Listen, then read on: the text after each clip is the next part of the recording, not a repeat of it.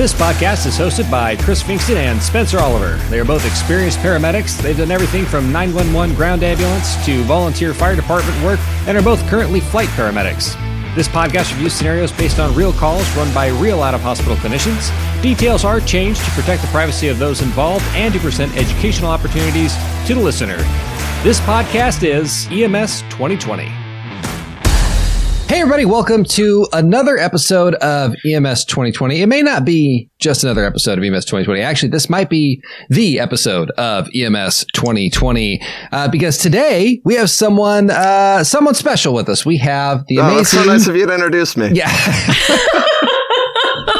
Ah, shucks. Yeah, I swear to God, Spencer, I will, I will, I will shut you down, and then everyone will know.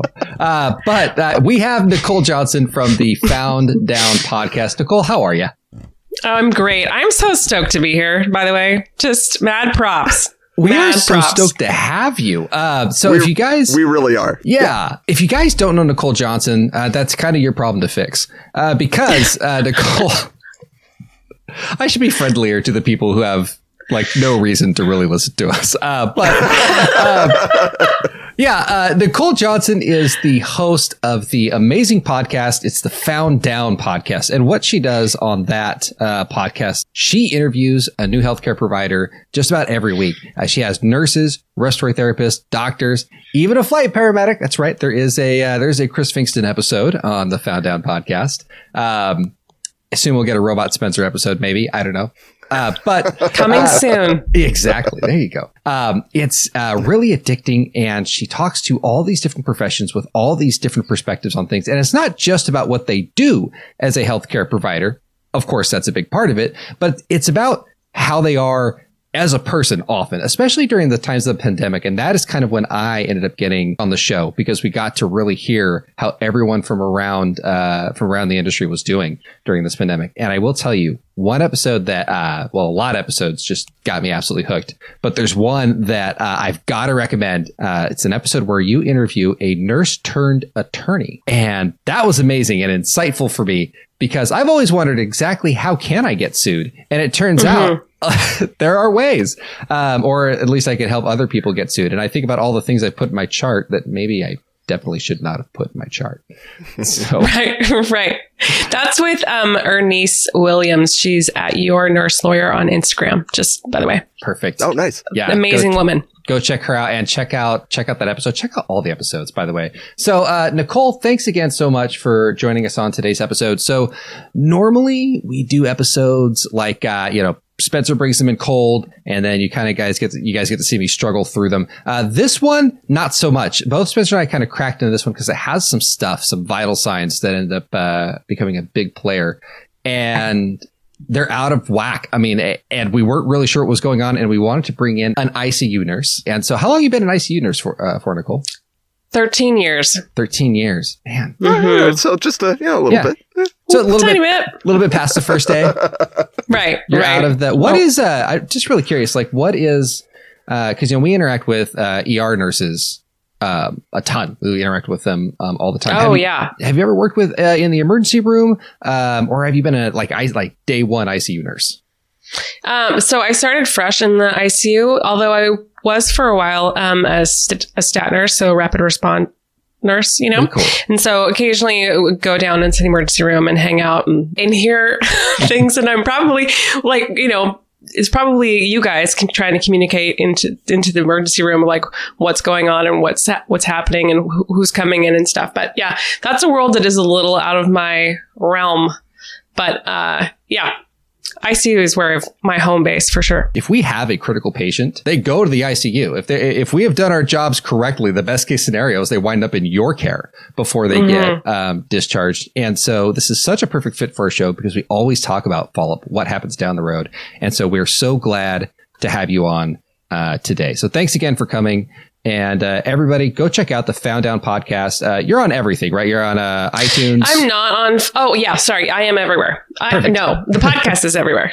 yes, the, yeah, the podcast is everywhere. You can you can listen to that uh, wherever you listen to uh, to your podcast, and it is amazing. So let's kind of get right into our general housekeeping. Social media. You can follow us on social media. EMS twenty slash twenty. That's what we are on Facebook. EMS twenty twenty show on Instagram. And if you want your call to be evaluated on this show and let us kind of pick it apart and give you a cool nickname or maybe a not cool nickname, uh, EMS2020 podcast at gmail.com is where you should send those submissions. Also, don't forget, check out guardiancme.com. You can get free continuing education from Guardian CME just for listening to our podcast and the National Registry for Paramedics and EMTs and most people listen to this show have decided that it's totally cool to get as many hours as you want online. It's no longer capped at 35 hours. So you can get all those hours for free at guardiancme.com. You can get some of them just from listening to our show. Uh, also, if you want to directly support the show, please take time and visit our uh, merch store. It's a uh, TeePublic. The links for that are going to be in the bio for both our Facebook and our Instagram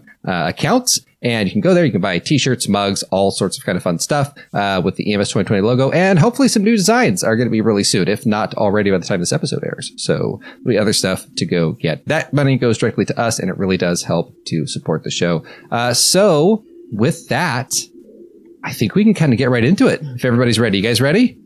Yes. All right. Yeah. Hey, and uh, just to be clear, everyone on this, everyone in this episode, we've we actually have all kind of talked about this story a little bit. So I, yeah. I of course know the most, but uh, I, you know, we all know a little bit about uh, what's going on here. Yeah. But you guys don't. Usually coming into it a little bit cold, but this time uh, I'm a little more in the know, just because basically, yeah. neither Spencer or I had a good answer for what the hell is going on yeah. So here we go. Uh, let's get into the story so that you guys, the listeners, can also be in the know. All right. So we'll start with the perspective. Who is telling us the story? So today's call comes to us from a paramedic that I've dubbed Rock. Rock has been in EMS for about five years, and uh, with a total of like one and a half years of that uh, as a full time paramedic for a transporting fire agency. Uh, they are working on the rescue today, which I'm told is the fire ambulance, uh, and they have a partner who has basically got the exact same amount of experience that they do. Uh, in fact, they actually went to paramedic school together. So uh, their partner is dubbed Scissors and they will be working with a fire department crew of paramedics, all of whom have about like eight to 10 years of experience. Uh, and so those guys are now Paper, Shoe, and um, Bill. All right, so let's talk about the system uh, that these players are working in. So again, these are working for a transporting fire agency. This service has three stations in their area, with the station that uh, Rock works out of being located in a suburb of the city. Uh, they have four ambulances on during the day, three on at night. Rock says they run about 6,000 calls a year, averaging about three to four calls a day in a 24 hour shift. They do work mostly with other paramedics, but occasionally there are other levels that they will work with. Uh, they have two hospitals in their area. I'm going to go light on these because they don't really play a factor into today's call, but they have a level one trauma center and a level two trauma center, all of which are about a 20 minute drive away.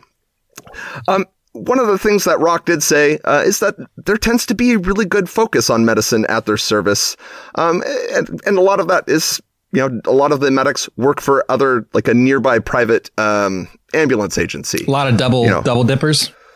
Yeah, you know, like uh, you want to make a you want to make a living as a paramedic. That's you work true. everywhere. Yeah, you can make good. Man. Oh, people always ask. Yeah, so it's like, how much money do you make as a paramedic? It's like, it just depends on how many jobs you want, man.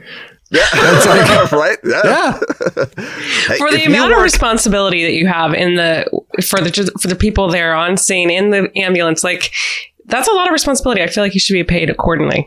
you know That- what? You're not nice. alone in your sentiments. yeah. Weird. Uh, you won't find many of us disagreeing. All right. no, no. All right, so let's move on to the call.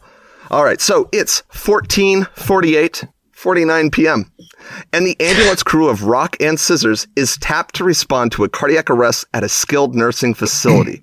so the crew was actually out of the station so they could get some supplies. Um, but they just divert to the call from wherever they're at, and the engine from their station is tapped to respond as well. Now, originally, they were dispatched to an 87 year old female reported to be in cardiac arrest at this skilled nursing facility. But as they're heading that way, lights and sirens, they get the following update. Uh, the patient is now unconscious with vitals stable. Huh. Um, okay. Heads up, patient just got a second COVID vaccine, and patient is a full code. Uh, full code meaning like there's DNR levels. Uh, you know, like DNR is like do not resuscitate if they don't have if they're not breathing or if they have a pulse. And then there's like eh, limited intervention. Full code means like hey, do all the things. Yeah. Be, be, be the hero. Do the cry come whatever you need to do. Right. Yeah. So yeah, I mean, don't crank them for fun. You don't have to crank them. Like that's not a requirement of the full code. Like if you walk in, No, just push on my chest. Push on my chest. Break my ribs. prophylactic chest compressions. You're Yeah. gonna die eventually. If I start now, it'll probably be okay. But based on this, based on the dispatch information they have, it's like, hey, it might be a cardiac arrest, or it might be like, well, uh, everything's fine here. How are you? so it's only a six minute drive, and with the varied updates, when the crew arrive, they're kind of like, hey, what should we bring into this call? And they settle on, fuck it, let's just bring all the stuff we'd bring in for a code, which I think is a good move. And we've the, talked uh, about that. Yeah. Like on this show before, we've had Dr. Seitz uh, from GuardianCME.com uh, come on here, and he's noticed that our calls that, that go bad, it's usually because someone's like, yeah, we don't need to bring that kid in today. And then I get there and they're like, we should have really brought that kid in. And now we're, you know, down the rabbit hole of some faci- monolithic facility. There's a Minotaur that runs by. Then you got to go back and get your kit. so good on them for bringing all the kits in. I like this already. All right, so as they A arrive, plus. they grab all their gear, which for this call consists of a portable suction unit, their first out bag, a cardiac monitor, an O2 bag, and a backboard. And by the way, their first out bag has like their vital equipment, IV stuff, eye gels, IO, intubation stuff, first line medications, you know, that sort of thing. So- kit. Exactly. So they enter the door of the facility as they as like the in, responding fire engine pulls in behind them. Uh, and by the way, the fire truck has a Lucas device, which for those who don't know uh, what that is, it's basically a device that performs chest compressions for CPR, so that you don't have to. It's a firefighter named Lucas. That's right. It's just a really strong buff dude. Thank, thanks, Gets out. Lucas. Yeah. Nailing it, buddy. Trunk monkey, go. All right. Now, normally the rule in EMS is this. The patient at any facility you go to will be located in whatever room is the most inconvenient and farthest away from you. That's actually a rule. It is. That is a 100% rule. You'll ask a staff member where the, dis- like, hey, uh, we need to go to room like 384. And they'll be like, okay, what you need to do is you need to like go down this main hallway, take a second left, get into that elevator, take that elevator up to the sun, like to that second floor. By the way, you'll have to dismantle your entire fucking stretcher to get it in that elevator, but you know, you'll figure it out. Then you get out on the second floor, take another elevator up to the third floor, take a left, follow that down till you get past a small table with a puzzle that no one has worked on since Bob died three fucking years ago. Take a right, go down that hall until you find a wardrobe. Enter the wardrobe, find yourself in the magical world of Narnia where there's an endless winter, Excessively battle the Witch Queen, for you. and claim the throne. And then, by the way, the patient's door will appear. That's the rule.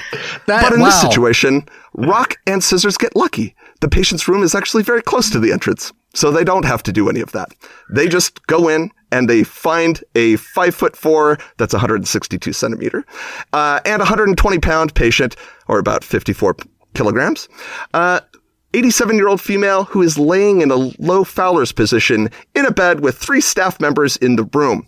The patient appears to be resting with her eyes closed and has a nasal cannula in her nose. At least it's in her nose. right? All right, so Scissors talks to the two nursing staff members by the door, while Rock kind of moves past them and goes right to the patient's side. The report they get is as follows. Uh, this is a new patient. Okay. She uh, came in for yeah. That's always So- how it sometimes starts. that Like, is all it is. Yeah, this new patient I just got on uh, two minutes ago. Uh, the doctor wants him to be seen somewhere, and you're like, okay, uh, Great. Don't know anything. Yeah, exactly. That's yeah, that happens super super frequently, and I try not to blame the staff. I, I understand that a lot of these facilities uh, put uh, unfortunately put uh, nurses uh, in positions to where it's hard to succeed. I, I do understand that. Yeah. Eh, oh, you can't keep track of the 60 patients that you're like overseeing? Huh. Yeah. Strange. What's your problem? Meanwhile, I drop off at an ED. They're like, "Oh, what's this patient's name?" And I'm like, "Oh, Oh, crud. Um, oh shit! You're like what? I've been calling them Sam the entire time. They seem to respond to that, but they have dementia. So, All right. So the report they get is this. This is a relatively new patient to the facility. Uh, they're actually, they came into this facility for physical therapy and occupational therapy, secondary to a humeral fracture of their right arm. Okay. Uh, the patient was actually out because they recently returned from getting their second COVID vaccine, and the nurse staff there say about 20 minutes ago. When she got back to their facility, she was described by staff as normal, which, by the way, for clarification, means GCS 15, like moving about. Okay. Um, so she was brought back into her room uh, on arrival, and when the staff came in to check on her a quote few minutes ago, they noted that she was unresponsive, and so they called 911. The staff did place her on a six liter per minute nasal cannula because they report that her saturations were low, and that increased to 94%. Hey, and really no, we quick, don't man. know how low they went. That Yes. was that was my question. Sorry. There you go. Answered. So Rock reports that the staff were really just overall pretty unfamiliar with the patient and just did not have a whole lot of information aside from that. So what they do is they do an assessment. And here's what that reveals. The patient is resting with their eyes closed in a low Fowler position in bed. The patient will briefly open their eyes and maybe mumble or moan to like kind of a painful stimuli, but otherwise doesn't give any kind of comprehensive or coherent response. So they hmm. think the patient's kind of talking to them, but they're not really sure what the patient's saying or if they're really saying anything.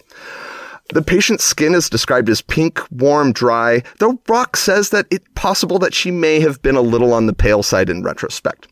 The patient's airway is patent. She's reported by Rock to be breathing at a rate of about 15 per minute with possibly shallow breaths. Uh, the patient does have a radial pulse, which they report is in the 80s. And really two things stick out from Rock with the assessment. The patient's right arm is completely discolored from about the elbow down, and it's described as like like a patchy kind of black and blue.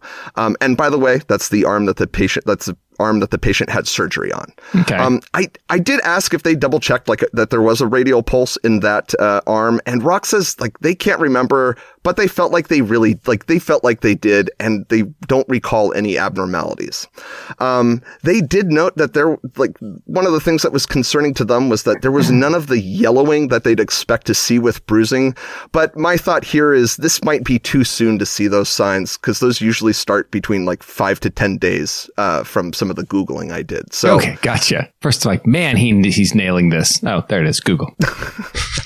Uh, so the second detail that stood out to Rock was that the patient has equal pinpoint pupils.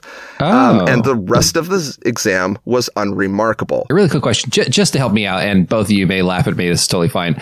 I just want to confirm uh, Fowler's position. That's like kind of semi sitting, right? Like laying down but head elevated. So low Fowler's is uh, like um hmm, like a what do you think like a 30 a degree chair, angle? like thirty. Yeah. Yeah. like thirty degrees. Then like high Fowler's is probably like forty-five to sixty. Okay, Yeah.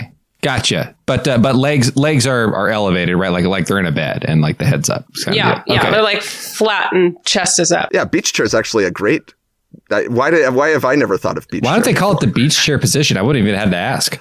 Oh That'd my god. that'd have been set. Could you imagine like giving that radio report? Yeah, we found the patient in beach chair position, and I'm sorry, what? What did you say? Uh, beach chair? Well, it's so weird actually. In the hospital uh, where I work, we do these um, DIEP flap surgeries where these women get like breast augmentation and uh, they take their tissue from their abdomen and put it in their breasts. And anyway, they have to be in this like beach. They call it the beach chair position where they're like, like they're flat, but their head's up a little bit and their knees are up a tiny bit. So they're just chilling in the beach chair position with like a Bair Hugger on them. that is like the perfect description, though. And of course, you know, the the hat, the rimmed hat with the Mai Tai and Yeah. yeah. Little sunscreen on the nose. I gotta go to that ICU. Hey, it's a pandemic, but who says we can't have fun? All right. So vitals, by the way, to go along with this assessment are heart rates in the 80s. Uh, Rock recalls a systolic blood pressure of 110, and they didn't have vitals uh, able, they were able to recall. So this is once again kind of like a gray vital area. Okay. Gray vital story for some of this here. Uh, they report respirations are again 15 a minute. SpO2 is 96% on six liters per minute nasal cannula. And the CBG slash BGL was normal. Um, and in mi- millimoles, by the way, that would be normal divided by 18, which is, hold on, 4.05 millimoles. Okay. Good job. Yeah. How'd you get to that again? Okay, so what I did was I applied a numerical value to the alphabet. So the N is worth 14, the O is worth 15, the R is 18, the M 13, and the A is 1. Oh, and the L is 12, which, when you add them all together, equals 73, incidentally Okay. in the normal range.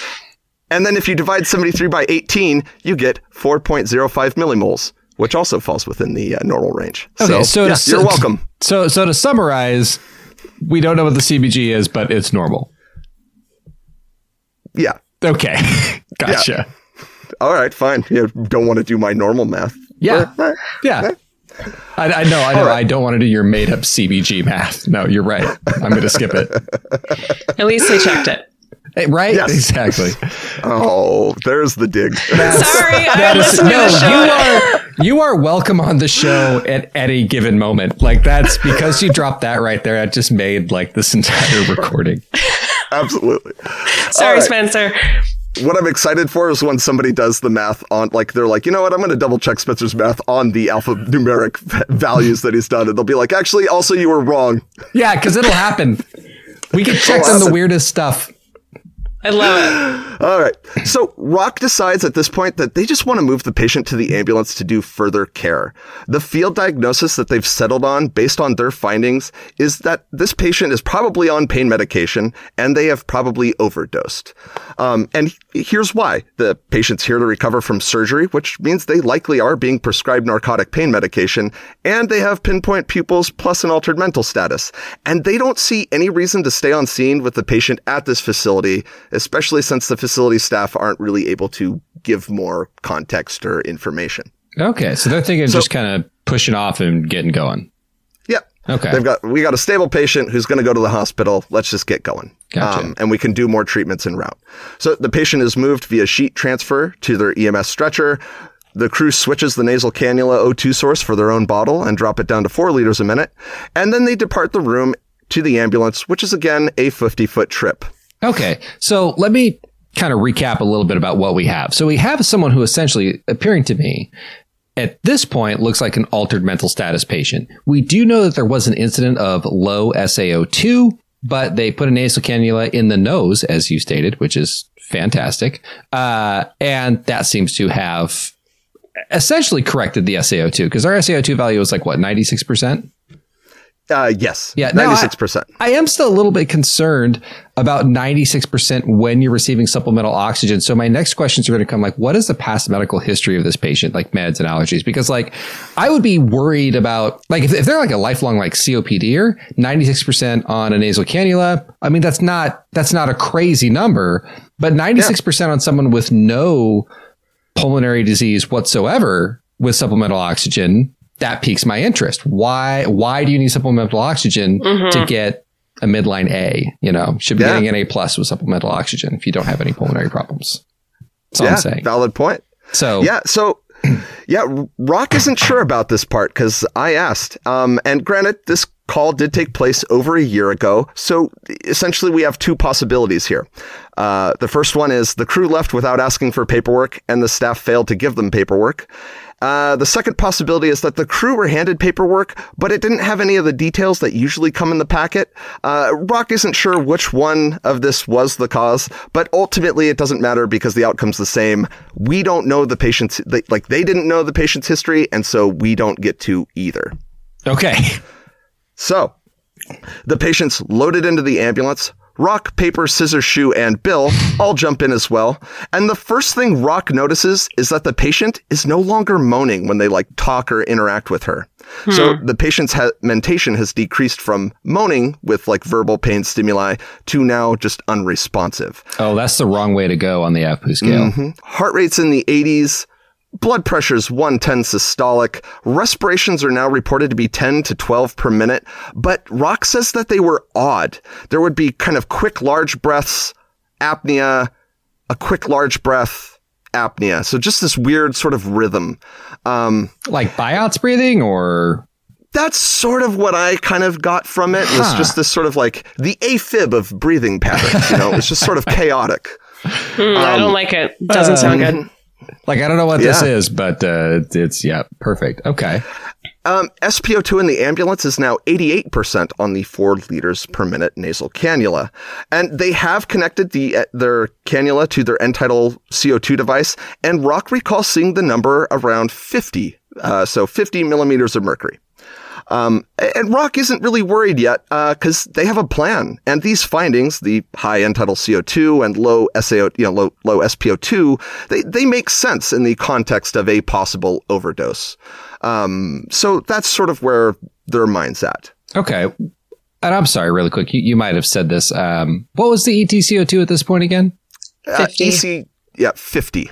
Or, I'm sorry, E ETCO2. I don't know what I said, but uh, the the way you the way you came back at me was kind of like you said something wrong. So No, I, Uh. I struggled over, I struggled trying to say the word too. wor- words are hard, which is a great difficulty to have when you have a podcast. Uh, so.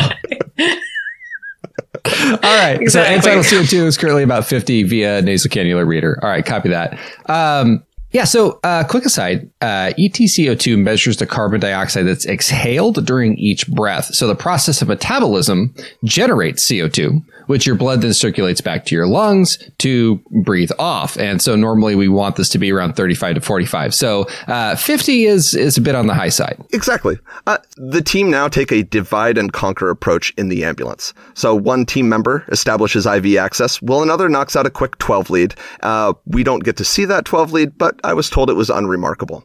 Uh, one crew member, probably Shoe, because Shoe gets shit done, places a non-rebreather mask on the patient and starts the patient on 15 liters per minute. Of You should be calling him Boot. Nice. Yeah. You know what? That is that is what it is now. Shoe boot is now. now. boot. Nice. Perfect. Sweet. Yeah. Or Croc. All right. Your choice. Good job, Boot. Mm, boot. Yeah. It's not going to be Croc is- Croc. Croc is dangerous with how I'm struggling with the words, man. All right, that's all right. Fair. Boot. Oh man, it is. Stick it with All right, so once ready, Rock draws up and administers 0.5 milligrams of Narcan to administer IV to the patient. They do so, and there's no effect.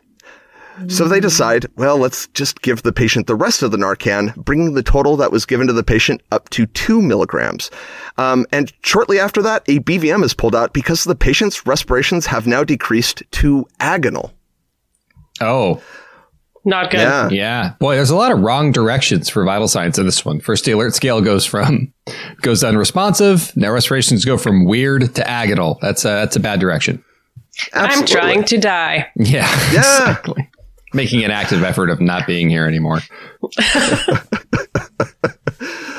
Oh, all right. Uh, Rock, Paper, Scissor, Boot, and Bill are in a tough spot because this was not the twist that they were expecting. They don't know why the patient isn't improving, and now there's discussion about do we need to intubate this patient? Rock doesn't want to. They feel they might be overlooking some easier solution, but they can't think of what that could be, and so they kind of feel like they have to intubate the patient at this point. So, Chris, Nicole, here you are. You guys are hanging out with uh, Rock, Paper, Scissors, Boot, and Bill. They want to intubate this patient uh, with some hesitation. What do you guys want to do given the details we have so far? Oh man, Nicole, where are you at? I, I think I, I think I know what I want to do, but I'm also heavy-handed sometimes. So, I know what I want to do. what do you want to do? I want to intubate this patient. This patient looks like they are not breathing. They're not moving air, right? They're Yeah. hypoventilating. They're actually agonal. We know that agonal breathing is uh, not good. Not you're not actually breathing when you have agonal breaths. So intubation is the way to go. Oh, I, I 100% agree. I always like to get other people's opinions though, because I'll be like, let's intubate. They're like, Chris, it's a dialysis transfer. We, we're probably okay to intubate the patient. or we're taking them to the ER to change their catheter because the facility can't do it. You know, like that's that kind of stuff. Um, yeah, I mean, I, I 100% agree. I guess the things that are going through my head right now that could be wrong. Um, um, I think Narcan was appropriate given the pupil size. Like, could be narcotics that are there. I would be really curious. Again, I know we don't have it, but the past medical history, like, do they have access to narcotics in the first place? Like, they're in a facility. Where are they getting them? That kind of stuff. Um, you know, is, is a prescribed medication, maybe they double dosed, whatever. But uh, I thought that was fine. It didn't really do anything for them. But the other thing that I'm thinking of is we have a recent uh, humeral fracture. And anytime you have any kind of like bone fracture, especially if there's going to be some surgery involved, uh, I worry about clots and we've got this weird freaking breathing thing going on, right? Like that's mm-hmm. bizarre. And if it is Biot's, and I, I, am decently sure that Biot's is an indication of like a CVA or some sort of intracranial problem, some sort of uh, you have some sort of uh, ischemia going on uh, in the brain, and I am just worried that we have some kind of neurological dysfunction, and this whole thing is going to go downhill. And I think getting control of the airway now is just kind of where we need to be. And so 100% yeah. on board with Nicole's assessment of go ahead and intubate this patient because I don't see, I know they're looking for like, hey, what's the simple thing we missed? But like right now, given what they have, like, I, I don't think it's a simple thing. I think this patient's kind of, kind of in for it. So that's right. Yeah. That's where I feel we're at. And I, my my sort of oh. take most of the time is okay. What's going to kill them? Sorry, what you act on? What's going to kill them first? So 100%. what's going to kill them first? Yeah, yeah, hundred percent. Yeah, I'd say like if there were more things that they hadn't assessed yet, like if they hadn't, you know, assessed a blood sugar, or if they mm-hmm. hadn't looked at pupils or you know something along those lines, like sure. it might be worth checking those out. But I, to my knowledge, they have kind of done the easy reversible fixes. So this is one thing where it's like, yeah, I think you got to commit to doing the intubation. Yeah. So, and this is kind of fun because this, this is actually a hard point that a lot of paramedics will get up to in the field. You know, Nicole, you had brought up earlier that we are responsible, you know, like uh, for a lot. Um, and this is kind of that, this is kind of what it really means to be a paramedic right here is that sooner or later you have to make that decision where there's an inherent risk with intubation, especially if it goes bad. We all know that. Like we don't want intubation to go bad. And so we really have to, like, if we're going to do it in the field where it's just us, uh, we really have to, we really want to be sure. And so this is actually a very common sticking point that paramedics will get to is they'll get kind of right up to this line of, okay, should I intubate or not? And they want to find any reason to not have to do it. And so that's totally common. But I think in this case, it, has got to be done. Yeah. Uh, uh, uh, if they did wait, she would declare herself right? Yeah. Then you would be working the ACLS algorithm for probably PEA arrest. For right. Uh, yeah, yeah. So th- that is a good point. Yeah. If you wait, it'll be super obvious what you should do. Uh, but hopefully, hopefully we don't uh, have to get there. Um, but uh, anyway, awesome. So yeah, cool. All right. Well, let's talk about what they did. So the five people in the ambulance divide up the work to RSI. I don't know the division of labor exactly, but we do know that they utilize an RSI checklist in this system, which by the way is great. Um, they use a high angle video laryngoscope. The medications that they're going to use are fentanyl and ketamine, and the paralytic that they would use is Sux. Um, they know, we know they have their suction ready. They position the patient appropriately to get that like ear to sternal notch, uh, positioning. Um, they are monitoring the vitals. Vitals prior to intubation are basically unchanged. The patient's heart rate remains in the 80s. The blood pressure is still reported to be in the 110 systolic. And now the patient's respirations are agonal, um, and she's being one person BVM'd with high flow O2. Despite the BVMing, she remains at like 88, 90 ish. Uh, and they cannot seem to get the saturations higher. So hmm. they decide we got to start this process. They pre-medicate with two micrograms per kilogram of fentanyl. Um, which Rock said he's like, I know the Narcan probably like the Narcan might make that ineffective, but oh, you know, you know still, that is a good point. I wonder, yeah, yeah. Hmm. it's short acting though. It's very short acting. Yeah, yeah. So, that is true. I don't know that yeah. boy, but, but it's something. That's to think a great point. Yeah. Um, followed by two milligrams per kilogram of ketamine. Now, here's an interesting thing. Rock reports that they decide to just try to intubate the patient after the effects of ketamine were noted, um, but that the patient's gag reflex was still intact. So they decide, yeah, you know what, we're going to abandon this attempt. So did they use a paralytic? You said that they that if they were to use one, it would be Sux. but did they actually use one or no? Yeah, so in this first attempt, they wanted to try ketamine only, and, and here's the rationale Okay. that like Rock provided for this. They, essentially, they said like, hey, if you can avoid Sux, then that's probably a good idea because they in their mind like succinylcholine is a bad drug. Huh, and okay. what I what we mean by that is like succinylcholine has a lot of contraindications. Um, you know, like it can make patient, it can exacerbate somebody if they have like hyperkalemia um, as an underlying thing. Um, and so they really kind of want to avoid that just in the absence of like knowing the patient's history. Um, th- they also feel like, hey, ketamine preserves res- you know, like respirations, so you can have somebody who's uh, disassociated but is still breathing. Um, Sure. And they thought that that might be a you know a good thing. And then they really kind of like in paramedic school, they learned like, hey, don't paralyze if you don't have to. Um, and like, I want to touch on all this at the end uh, because this is sort of a pretty interesting topic of discussion. Uh, but I don't want to like pull us all out of the story. Oh right yeah, because I already that. know the rabbit hole I want to dive down with this one. I do have one question: Do they have other paralytics aside from succinylcholine, or do they just carry the one?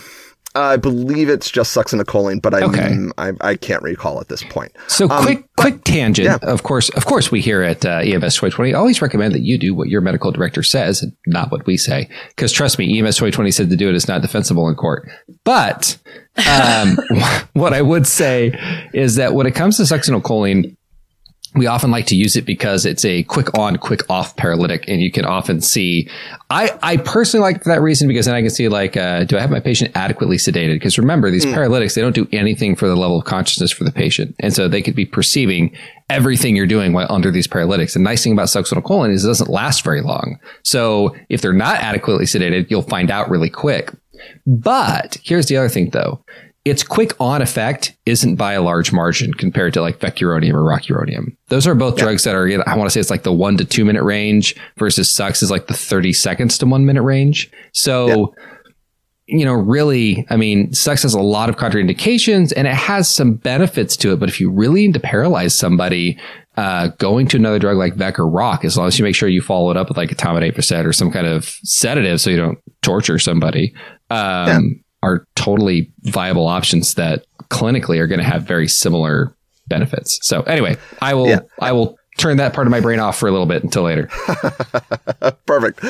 Well, these guys, uh, succinylcholine is drawn up at this point and administered to the patient while BVMing briefly resumes. Uh, scissors is up next for the intubation attempt, and after the fasciculations uh, s- uh, subside, they go in. Um, and this is described as a like incredibly difficult intubation. Oh, this wow. patient is very anterior and it takes like multiple providers kind of like looking at the video screen, offering suggestions like, oh, hey, go that way. Like maybe, It, maybe intubation by here. committee. That's awesome. That's fun. All right. Oh, there's a wardrobe. Go into the wardrobe. No, You'll find Narnia. exactly. Keep going. Narnia is between the vocal cords. yeah. Rock says that they kept an eye on the monitor during the attempt and they don't recall any changes in vitals. Um, ultimately, Scissors is able to pass the tube through the cords and they secure it. It's a 7.0 tube and it gets secured with a tube tamer device. Uh, waveform capnography and tidal CO2 plug is attached to the end of it and lung sounds are aus- auscultated and noted to be present and equal and importantly absent over the epigastrium. Now, this is where things get interesting. The patient's end tidal CO2 comes back at 99 millimeters of mercury. Basically, what they're describing is that the entire lower end tidal two, like end tidal CO2 screen on their monitor is just pure gold.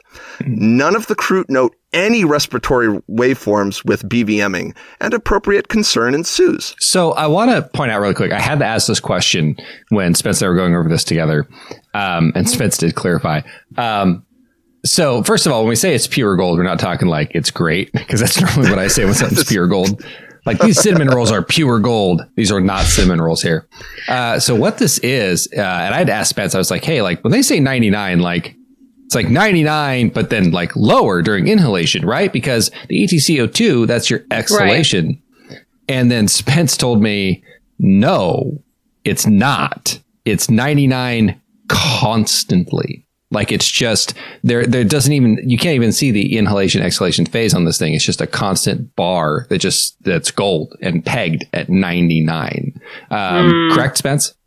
Yeah. Yeah, my Gotcha. understanding is this appears to be just sort of the upper limit of what their monitor will report. Uh, it's Gotcha. essentially the equivalent of like a high reading from a like CBG monitor. Yeah. Uh, it's just like, yeah, I don't know, it's above this.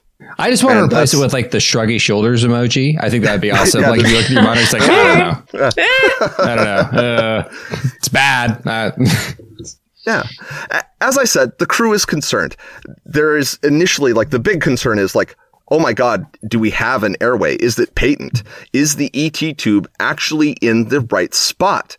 Or is this just like some kind of, you know, weird monitor alarm that's saying like, yeah, you don't have this, bro. Um, right. so multiple providers all take turns kind of auscultating their lung sounds and you know checking their liability. And everyone who listens they report clear and easily audible lung sounds with again no sounds over the epigastrium. They also note that there is condensation in the tube with ventilation. Okay. um, so they continue troubleshooting. They switch out the end tidal CO2 line, um, thinking that the line is faulty. And the, the first replacement, like briefly drops the value to 77, but then it immediately shoots right back up to 99. They replace it one more time and then decide like, maybe it's not us. Like maybe it's not the patient. Maybe it's the monitor is faulty. Um, these are reported to be like older monitors and they have had glitches and problems occasionally. Though when I asked Rock, they said like, well, I've never seen this particular problem or glitch. okay. Um, so it, they've never had a, they, they can't recall a time where like this was the problem. okay. Um, but in good news, they note that a- after they completed the intubation, the patient's O2 saturation actually is increasing from the high 80s into the mid 90s. That's so good. it is That- improving. yeah, that much is good. Okay, cool. So they ultimately decide that the evidence indicates that they have a patent airway and that it's time to start transporting. And real quick, I realized I left out a kind of a key piece of the story. I asked Rock, I was like, how, how long did, like, was this intubation attempt? Like, was it a really prolonged one? And they said, like, it was a difficult intubation attempt, but they didn't feel that it was, like, excessively, like, long. Hmm. So there, hmm. you know, there is that piece. Okay, quick words on that, really quick, and maybe we'll talk about it a little bit more later. Um, just make sure that this is kind of something I like to do whenever I, I start to intubate somebody. Have somebody that all their job that they have one job, and that's just to tell you how long you've been how long you've been doing this. When you get focused on something, especially like trying to get that tube in, it's it can be easy to let time go by. I know we talk about time dilation on the show a lot, where it's the opposite, where like you know, 30 seconds seems like an hour. But when you get honed in and you get tunnel vision, it goes the other way. And you'll be, you know, you'll think like, ah, I was only there for 10 seconds. It's like, actually, you were in there since yesterday. And then you're like, holy shit, you know. so anyway, there's a new president now, everything. So yeah, but there's uh, that, that, that, that can happen. So anyway, I'm not saying that's what happened. I'm just throwing it out there that this is a, if you're PICing a call, we talk about assigning roles when you're PIC um, time is an important enough factor to assign somebody to keep an eye on it. Absolutely.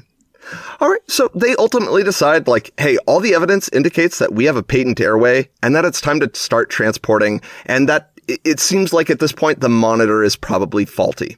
Okay. Um, so Rock and Scissors actually partner up in the back of the transport. Uh, well, one of the other crew, probably Paper, uh, drives. So Rock, Paper, and Scissors depart the scene, going code best two out of three. yeah. This is what I bring, people. This yeah. is yeah. a rock yeah. a rock paper scissors joke combined with a an EMS driving joke. That's that's pretty good. Mm-hmm. If you could have if you could have thrown a knock knock at the front of that, it would have been even better. Don't try, please. It's good. We can go on. We can. We're good. All right. The first five of the, the first five minutes of the 20 minute transport are unremarkable. The patient is BVM'd with a high, with high flow O2 at a rate of about 10 to 15 breaths per minute. Well, technically tidal- but Oh, yes. Thank you. BVETT. Good point. Uh, at 10 to 15 breaths per minute. End tidal CO2 continues to read 99 plus. The patient's O2 saturations hover in the mid 90s and the patient's blood pressure remains in the low 110s. can I ask really quick why did they pick ten to fifteen? Well, I guess if they're not trusting the tidal reading, then never mind. Yeah, they're aiming for a normal like respiratory pattern Okay. uh, for this patient. Fair enough. So, however, things go a little askew here. At the five minute mark, Rock notes that the patient's SpO2 values appear to be dropping. Uh, Rock and Scissors sort of discuss this, and they're trying to, you know, attempt to problem solve, um, you know, increase the FiO2, uh, eh, but it, they become more concerned uh, as the values continue to drop that like maybe the tube might have migrated, Okay. uh, you know, and advanced and became like a right main stem. Now, Chris, before you ask, I did ask Rock, like, hey, did you guys take note of like the depth of the tube when you first secured it? And Rock says they did. They just don't recall what that was, but they do remember that the measurement at the tube tamer was unchanged at this point. So the tube didn't appear to have like moved from where it was secured. Um, they decide, hey, let's check lung sounds real quick and see if they're like louder on the right side versus the left. But here at this point, Rock says they couldn't really appreciate the sounds with the siren and road noise going. Um, Still, the sats are dropping precipitously now, and the crew isn't sure like what else it could be, so they decide you know what? We're just going to start pulling the tube back while we're BVMing, thinking that perhaps, again, it's like that right main stem and they'll pull it back out and the sats will increase. Um, eventually what happens though is the patient is extubated. Now, I do Oh. believe this was an, I believe this was an intentional decision because as the sets continue to drop, despite their troubleshooting by like moving the tube around, they're just like, um, this tube probably isn't patent anymore. Like there is Okay. something wrong here because the patient's oxygenation is like, is, is going the wrong failing. direction. Yeah. Was it difficult at all to bag? Do you know? They said uh, they reported that it was not difficult to bag the patient. Phenomenal question. Yeah, so the crew decide like, you know what? Let's just go back to the one person BVMing. Um, Okay. The patient's paralytics have worn off at this point, and the patient, though unresponsive, isn't being like super compliant with the BVMing. So they gave her more sedation with a one milligram per kilogram ketamine bolus, which is in their protocol. Um, and by the way, I will add, they, I asked if they used like an end-tidal CO2 device with the BVM, but they said no because they really just didn't feel that it was reliable at this point. you said at some point they figured that the end-tidal CO2 was faulty, and so they stopped using it. Did they stop using it at some point before they extubated the patient? A Um, I don't know if they detached it or if they just sort of ignored it, like kept it on and just ignored Okay. the value. yeah. Okay, just curious. That would, oh gosh, that's actually a great question because what I'd be curious, like, hey, if you detach it, does it go down to zero? Because that would be really telling in terms of Oh, like, is it working yeah. or not? You know what I mean? Oh man, That's yeah. actually a really solid. Oh man, see, this is why this is why we bring Yeah. smarter people in. That's actually a really good question. Dang it! Yeah. All right, perfect. Yeah, let's go. All right. Let's do this. Well, because if they left it in, wouldn't you? Well, we can talk about this yeah, more later. but still though, that's an We'll awesome talk about it more later. All right. Yeah. So now more things happen, but we don't have specifics or like really good timelines. So I'll just give you the summary. The patient's vitals, uh, at, you know, now with the BVM, BVM, uh, remain ex- the same, except that the patient's O2 saturation continues to slowly decline despite the BVMing with high flow O2. Uh, five minutes after the tube was pulled, they decide like, you know what? Let's maybe try and re-intubate the patient. Um, and so they performed the laryngoscopy, but they are unable to visualize the cords this time. So they, they like, you know what? Let's just continue BVMing and the SPO2 continues to drop. Now we're in the 70s. All right, I have more questions. Um, and by the way, for those listening, um, it's now probably apparent. This is the part where I kind of I don't know much past this point. So if that uh, if that uh, Yeah. if that is evident, I apologize, but this is why. So um, really quick, when you say laryngoscopy, are they using video laryngoscopy or direct? Yes. That high angle, uh, video la- laryngoscope is what they're Okay. using. Sweet. And then second thing, do they have PEEP valves? They do not have PEEP valves. Dang it. They should have PEEP valves. But PEEP valves would be amazing. Yeah. Yep. But they don't. So all right, we'll move on. There we go. So with 10 minutes to go to arrival to the hospital, Rock gives a brief radio report essentially telling the hospital like, "Hey, we're 10 minutes away. Shit's fucked up." Gotcha. That's lovely. A- adequate description. It's fair. I believe they can I believe they conveyed that they were like, "We're having airway difficulty. We will see you soon." Which, Call the RT. you know, yeah. Apologize. Can I just say, uh, this doesn't. This sounds like a, not a fun call. This Yeah. sounds like a really Oh, tough, this- tough call. Yeah. this is a nightmare call. Yeah. I, no part of me wants any part of this. How call. about this? I am so glad that I get to read and talk about this on a podcast instead of do it. So Instead of live it, yeah, yeah, instead of live sure. this. So Yeah. So Rock's partner places an OPA along with the BVM to see if that helps, and it sounds like any effect it had at this point was negligible. Like, it did not Okay. increase the sats. Um, due to the continued falling O2 saturation, the crew will try to place like two different King Airways. Uh, however, despite those airways being placed, there is no increase in the patient's O2. So they decide, you know what, we're going to pull these devices too because they're not working either. The patient's Gotcha. s- saturations are just continuing to drop. So they BVM without an OPA for the rest of the transport, which at that point is only a minute or two. Um, the patient's O2 saturations are now in the 50s with a good pleth wave. And as they're pulling into the ED, the patient's other vitals also now start to decline. The patient's heart rate drops from the 80s down to 45, and the blood pressure also becomes hy- hypotensive. The exact values are not remembered.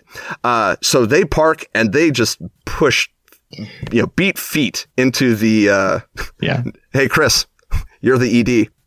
knock, knock. who's there? No, I did not want to be a willing participant in this. All right. I reject. I reject this transfer. Wouldn't that be nice? Sorry, we're closed. I can't. Uh, nope. Oh, you didn't hear we're on divert? Yeah.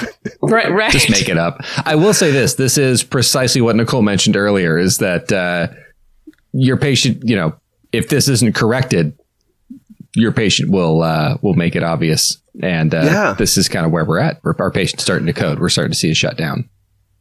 So, in the emergency department, Rock and his partner give report as they turn over care. The ED staff focus on, like, immediately re- trying to resuscitate the patient. Rock Sure. notes that the patient does get an OPA placed and that the SATs improve slightly, but not really in any significant way. Uh, Rock says they left the ED room because it was getting very crowded. Um, but they waited outside to talk to the doctor. The doctors reported to have attempted like three to four times to intubate the patient Oh, before calling for assistance from their in-house flight service crew. Uh, No worries, uh, folks. the we got it from fl- here. yeah, the flight nurse. this is why we love the boys in Really blue. quick, uh, did they use the helicopter or the capes? I don't know if you guys actually wear blue, We but art. I feel like, yeah, right? Yes. And I said boys. I should say we like the people in blue. Yeah, the but the flight team is event like they come down and they are able to successfully intubate the patient. Now, uh, again, Rock did stick around because they were just like, "What the fuck is Yeah. going on with this patient?" And really, what they wanted to know is specifically like. Why was the end tidal CO2 so high even after they tried like new lines and all of those like, you know, all those steps? Um, which by the way are really good questions to ask. Doctor, always start with paper the third. Um, He's never, the doctor says that he's never seen anything like that before and just like, I don't have an answer. The doctor also said the intubation was the hardest he's encountered too. So again, no answers are given. And a, a quick aside here, uh, the reason that intubation gets like every intubation attempt makes the sub, like the subsequent uh, intubation attempts that much harder. Uh, just because like now you're you're putting a giant metal blade into somebody's throat, and then you're trying to like pass a tube. It's hitting like structures; those are swelling. So like the fact that you know he tried three or four times after they had tried multiple times, eh, like that that it's probably just a red mess down there. Um, so that's eh, yeah. Yeah, that's so good. Anyway, Rock did follow up with their uh, chief at their station to see if they could find out what happened with the patient. Uh, they also tried to like follow up on their own, but unfortunately, they never did hear back. So we don't know what happened to this patient or what like the over like the underlying pathology was. Um, Rock did talk to their crew about the call, and all were supportive, but no one had a solid explanation for what happened either. Uh, the explanation of like maybe it was a pulmonary embolism was offered uh, due to the falling sats, but Rock wasn't sure because like it shouldn't have a higher end tidal. So they turned this call over to us to see if we might be able to answer the mystery. So let's review and discuss. Yeah. So this is a heck of a call. We've got a lot of things to really kind of analyze. Everything from the weird end tidal CO2 to the SaO2. Why was it falling in the first place? Um, so really quick, I'm going to go ahead and just kind of summarize what we had and where we are now. So we have a crew of paramedics that respond to a uh, skilled nursing facility for a like code, but not code, but maybe code, but maybe everything's fine, but maybe transfer, but maybe not. Uh, so they find, which by the way, if you don't work in EMS, I, I do want to talk about this briefly. Um, we get the the weirdest readbacks to the point that I have learned to like, you know, I don't even care what the readback is anymore. It's just like, how fast do I need to get there? Uh, great. Any safety concerns? Okay. The rest is just, I'm going to completely almost ignore it because best case scenario it's 100% accurate worst case scenario you it's not accurate and so it's going to kind of cloud your judgment when you get in there so i always like to start start my assessments from ground zero anyway so there you go. Um, oh, and fun fact: a lot of flight programs get no readback at all. We get a location and an age and weight of the patient, and that's it. Anyway, moving on. So uh, the crew responds to the skilled nurse, nurse facility. They find an 87 year old female patient. She's unresponsive in her bed. The patient has a kind of like a beat up arm from a recent surgery and pinpoint pupils, which leads the crew to suspect a possible opiate OD. Uh, the patient is moved out of the ambulance, uh, out to the ambulance rather, and gets an IV, a 12 lead, a non-rebreather mask, and some Narcan which doesn't do anything for the patient. Uh, the patient becomes uh, the patient became agonal in terms of their breathing, and the crew decide to go ahead and RSI the patient. Though they try a ketamine only intubation first with no paralytic. The endotracheal tube placement is challenging, but it's ultimately successful. Uh, but the monitor then shows an ETCO2 reading of 99, uh, which by the way, that's not like 99 once. That's 99 constantly. That's all it is. They yeah. briefly troubleshoot, but decide they do have a patent airway after all, and that the ETCO2 reading is likely erroneous. That's kind of a sticking point that I have. I don't know if it's erroneous or not. Uh, unfortunately, the patient starts to desaturate during their transport, and the crew end up pulling the tube, and they revert to one person v- BVMing without much success. They do try to intubate the patient once more, but they're not successful. Then they try to use some King Airways. They try an, an oral pharyngeal airway uh, in addition to the BVM. All of those without success. On arrival to the ED, the patient is severely hypoxic, bradycardic, and hypotensive. Uh, the receiving ED, by the way, they also struggle uh, to secure an airway with the patient because, as Spence said, by now we've basically punched this person in the airway several times and it's not looking pretty. Yeah. Yeah. No, I think that sums it up perfectly. So, all right, Nicole, Chris, uh, there are a few things that we want to cover in this episode, but the chief complaint for this call, uh, to steal the term, seems to be that there's an end tidal CO2 reading of greater than 99 after intubation. And I want to start there because I think yeah, everyone would get really upset if we started like with the, about like their five minute drive and, uh, you know, discuss the crew's pre-gaming, which, yeah, I thought was excellent. yeah, way. we do, we do usually start with pre-gaming on this, uh, yeah. on this show, but yeah, I don't think that's where so, we're at.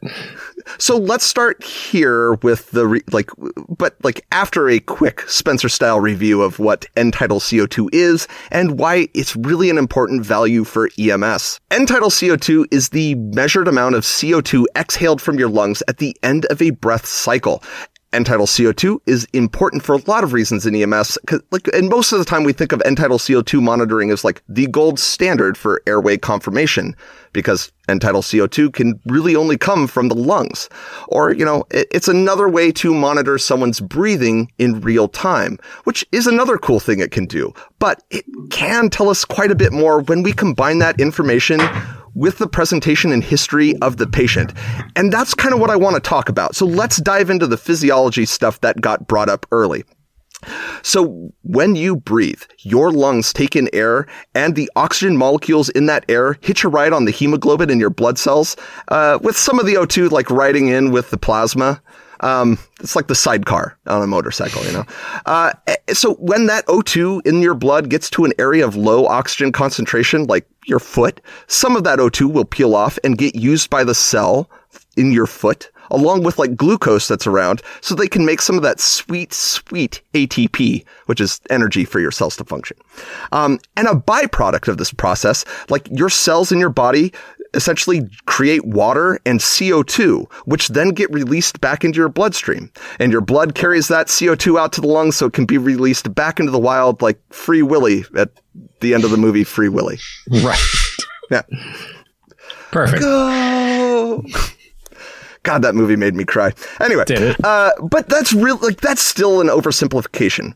Um, when CO2 is released from the cells and into your blood, it combines with the water that's in your like in your body um, and gets turned into something called carbonic acid, which, you know, thanks to an enzyme in your blood cells, then gets turned into bicarbonate, which is a base, and a free hydrogen ion, which is an acid. Now, the body has a variety of ways of managing this acid because it's really, really whiny about this stuff. So excess CO2 gets offloaded um, by the lungs, and your kidneys tend to deal with the hydrogen ion. Small segue. I'm going to talk about pH or that acidic alkaline scale. The scale goes from 0 to 14 with 7 being neutral. So think of water. 7 is water. 0 being very acidic and 14 being incredibly alkaline. And you might be wondering like, okay, why is he bringing this up? Uh, remember when I, a second ago when I said like your body is really really whiny? Well, the human body has a very narrow pH window uh, that it can operate in. It's 7.35 to 7.45, so it's just slightly alkalotic, uh, and that's where like that's the range in which all the things in our body work. If you stray too far from that range, things stop working. For instance, if your blood becomes too alkalotic, the hemoglobin in your red blood cells actually tend to get really greedy about the O2 they're holding on to, and they start like treating the O2 like they're like they're holding on to as if it were the one ring. And you can bet your ass they're not sharing the one ring with those cell those hobbit cells. Filthy hobbit cells. Is it they're Uh, that- precious? exactly. That So- really do need the O2 rings so they could like make energy. Conversely, if you become too acidic, the hemoglobin have less affinity for the O2 that like they are carrying and picking up and are happy to drop it off quickly or just kind of ignore it as they flow by. Um, now, you might have heard of a thing called like the oxygen dissociation curve. Uh, and there's more on that we can go into later. But like the big takeaway is this, like it's important to stay within the pH parameters if you're interested in staying alive, which I'm pretty invested in. I have an interest in that. Yeah, yeah. I, I am too. too. All right. Invested. Perfect. All three of us can agree on that. I subscribe. Anyway, Yeah. uh, so, and to that point, having extra CO2 in your body causes your body to become more acidic. The rule, by the way, for those of you interested in passing a critical care exam, is that for every increase in CO2 by 10 millimeters of mercury, it will decrease the pH of your blood by about 0.08. So here's my example. We have a patient who's walking around and they have an arterial blood pH of 7.35 with a exhaled CO2 level of like 35. Those are both normal values. Things are good. If you take that same patient and simply like change the CO2 level from 35 to 55 by putting your hand over their mouth and stopping them from breathing for a little bit, Wow. don't do that. That's It aggressive. got dark. It got dark. Yeah, Sorry. that- Sorry. Where's the pillow? Yeah, exactly. Where's the therapy pillow? Oh my goodness. then their pH, Uh. if you do the math, should drop to about 7.19, which means their body will be probably working really hard to correct it because it doesn't like that. It things don't work well. Um, so your body, by the way, is like really, really invested in making sure this whole cellular respiration process runs smoothly. Uh, It's got chemoreceptors like peripherally in your carotid uh, and aortic bodies to monitor things like, hey, what's our uh, oxygen level right now? Hey, what's our CO2 level?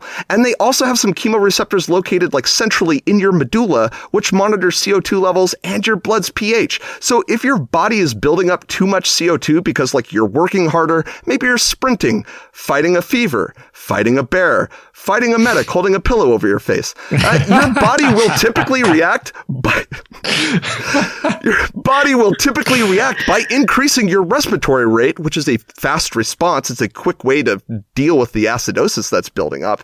Or, like if it's prolonged, by asking your organs, like your kidney, to release more buffering substance, which can buffer the acidic byproduct of that cellular respiration. Plus more. This is, oh my God, this is such a deep topic. Um, but really, like the important thing to know is the metabolic process to compensate for acidosis takes time. This takes like in the form of days and weeks. The respiratory system to compensate for the acidosis is a far faster way of controlling this. So in fact, when we go on patients who have like a profound metabolic acidosis and they're intubated, we often have to breathe way faster and or deeper, um, like when they're on a ventilator just to keep them from be- becoming too acidic. Um, they should not have xenomorph blood. That is bad. Anyway, uh, and we use end tidal CO2 values to help like manage that condition. So I want to be clear, measuring end tidal CO2 isn't a blood draw. Tidal CO2 is merely a measurement of the CO2 that manages to get exhaled by the lungs. If everything is working well, then those values, your blood CO2 uh, and your end tidal CO2, should be pretty close. Although your end tidal CO2 value will actually always be lower than the blood draw by about like two to five millimeters of mercury, again, with like good normal compliance. But again, like if there isn't blood going to the lungs because something like, hey, your heart is stopped. And Yeah. so there's no blood moving or gases, gas exchange isn't happening because like there's too much fluid in their lungs or the lungs are those of a 30 year old smoker. Then like your end tidal CO2 is going to be varying degrees of even more off and lower compared to the lab value from an arterial blood gas. All right. So to kind of kind of sum up, if I'm understanding this correctly, um, acid uh, pH balance is important in our bodies, and one of the ways that we uh, regulate that, our bodies will regulate that, is by breathing. And when the our buffer system goes too far one way, the quick and easy action to regulate our pH is to breathe a little bit faster or slower. Uh, when we're talking about an acidic patient, we're going to see an elevated respiratory rate to try and drive the end number, and the and the end numbers uh, will be driven uh, down.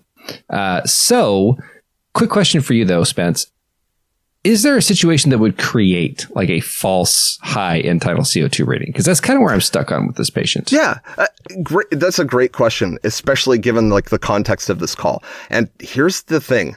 I can't find a false high for end tidal CO2 values. So like it really is like unless the monitor they were using was actually broken and reading erroneously, uh, then I'd, I'd, I have to presume that the values we're seeing are like the actual values, um, which means that those would be actionable values that the crew probably should have like try attempted to correct, um, because like there's a few other things that can go really wonky when your body becomes severely acidotic. Well, I'll And- correct that really quick. Maybe they're not actual values. Like 99 is maybe not the actual value, but it being high may be realistic. Because 99, Exactly, okay. because it being pegged, because if it's the actual value, we should see a fluctuation with inhalation and exhalation.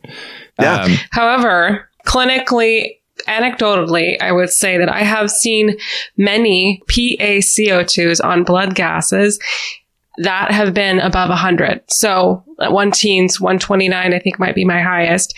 Now, again, this isn't the regular situation, but back to what Spence was saying is that these numbers, in theory, actually not in theory, these numbers should be about maximally like five points difference. So your PCO2 and your end tidal CO2 should be appropriately matching. So if this person really was super hypercarbic, Yeah. maybe it was above 100. yeah, yeah, we'll follow Yeah. up with that because that that and that is actually kind of exactly why um, your perspective is so valuable here. Because I'll be that honest, like these just aren't numbers that we see a whole lot in EMS, especially that high. That's why Spencer and I were both a, a little bit lost. Um, I do have one other question. Um, did they by chance report the monitor? I mean, I, I have. It is totally possible the monitor's broken too. That that is a that is an opportunity. Yeah. let's uh let's circle back to that Okay. because that's a really good uh, that's a really good piece here that should be addressed. Okay. But real quick, I want to talk about what happens when your body becomes too severely acidotic. Otherwise, I did a ton of fucking research for nothing. Uh, By, by the way, you're killing it. You're killing You're doing it. great. You're you're really doing thank you. awesome. Like, yeah, no, awesome. all right, so here's some uh, here's just a quick overview of the bad things that happen when you try to become a xenomorph. Uh, cerebral vasodilation occurs with acute respiratory acidosis, which increases your intracranial pressure and can also cause some central CNS depression. Uh, cardiac inotropy decreases, and your body doesn't respond as well to catecholamines, which, by the way, will surge out in response to the acidosis. Uh, as the acidosis progresses, potassium will drift out of the cells and just kind of chill in your bloodstream. Um, Probably in like a beach position. Uh, and the problem there is like now you have catecholamines and a ton of potassium and a heart that's really irritable. And so like the likelihood of a patient going into an arrhythmia increases significantly. Which, by Um, the way, guys, a good example of a catecholamine would be like norepinephrine. Exactly. Yep. Um, and like multiple sources have indicated that the body ends up having like higher O2, uh, like oxygen demands as well with this condition. Um, I'm imagining in response to that sort of right shift where you just need to give more, like you need to increase the amount of con- like the concentration of oxygen, um, so that it will attach itself to hemoglobin. Cause, uh, hemoglobin and oxygen, like one oxygen will hop on, but like then it encourages more friends to hop on. They, they like to go all together. Um, so by the way, the a patient with a pH below seven seems to be described often online as a patient not long for the world. Um, but there yeah. are some important case, like there are some case reports documenting people surviving and surviving neurologically intact uh, with pHs as low as 6.3, um, 6.33, which is insane. Yeah, um, it and, is. Yeah. And I want to point out like a real important aspect of that is like those patients all had a metabolic like process, um, that kind of made it a slower, uh, dip into the you know, vat of acid. So, okay. uh, mm-hmm. yeah. Uh, so they didn't just jump right in. Uh, okay. You know, they, they tried it out first. Alrighty. So, Chris, Nicole, like I, I hopefully that like hopefully that catches us up on end-tidal CO2 and like touches on the importance of CO2 in our bodies, uh, particular particularly in terms of like acid-base balance. Um, but now comes the questions. So let's jump into the point back in that call where they secure the ET tube and they see that end-tidal CO2 value pop up on their monitor. You know, it's 99, it's gold, sats are coming up. What do you guys do in that situation? So I have to admit, when I first, when you, when, when you first brought this to my attention, you're like, you got to check this out. What do you think? My immediate response was, oh, it's broken. Yeah. And, and purely because of, I, I, I have been in flight as long as Spencer has, and uh, I don't have a lot of critical care experience. I just haven't seen values like that before. And to see it pegged like that, I, I really understand where the field crew's coming from being like, it's broken. And so when we were going through it and they're like, okay, so we swapped out the end-tidal monitor, exactly what I would have done. I'd have been like, that's a broken piece. Swap, yeah. you know, swap, swap out the, the end piece there. Um, but they're kind of stuck with the same monitor. So if it's broken, if the monitor itself is broken, switch them out all you want. You're going to get wrong readings. What tipped my curiosity is that later on in the call, they do end up seeing some values after they start ventilating a little bit. They do end up seeing some values start dipping down to like 70, where all of a sudden it becomes, it, it becomes real. And so that kind of set my brain off as like, okay, like, are these extremely high values possible? And then Nicole, I'm going to kind of turn this over to you, but you were saying earlier you've seen uh, PaCO2s uh, above that value, correct? Like this isn't crazy. Yeah. No, it's not crazy. So I just to point out in my practice now, when we intubate patients, the gold standard is um, using end-tidal CO2, but we we do it with the um, CO2 detectors. Mm-hmm. So a lot of times we're not in. It's not a standard of practice during intubation in the ICU to have the patient on end-tidal CO2, we use the CO2 detectors. Now, I, I will see, say that I see many blood gases immediately after intubation uh, with your high PCO2s. Um, and again, though these are, a lot of times are, are, chronically ill patients or people who have been having difficulty weaning off the ventilator or what they say, liberated now. nice. I um, that. I, that's a but, far better um, term. Liberate me, Free Willy. Yeah, exactly. Oh, sorry. exactly. but, I'm gonna have so much but, fun with the um, artwork for for this for this episode. oh Look at my face be on a balloon that Willy's pushing into the air. No, I don't I have know. alien references too, um, so we're all well set. So but the, the, question I have about the patient, and, and we don't know this because we don't know the, the past mm-hmm. medical history, but I'm for our patients who have lung compromised COPDers, they can live at a higher PaCO2, a higher CO2 level in their bloodstream. So when they get into trouble, it, you'll you'll see that PC PC. God damn it, motherfucker! you'll see that, see that CO two level be a lot higher because they're already running at like fifty five or whatever, and their bicarb will be at like thirty four or something sure. like that. So you'll see this higher level.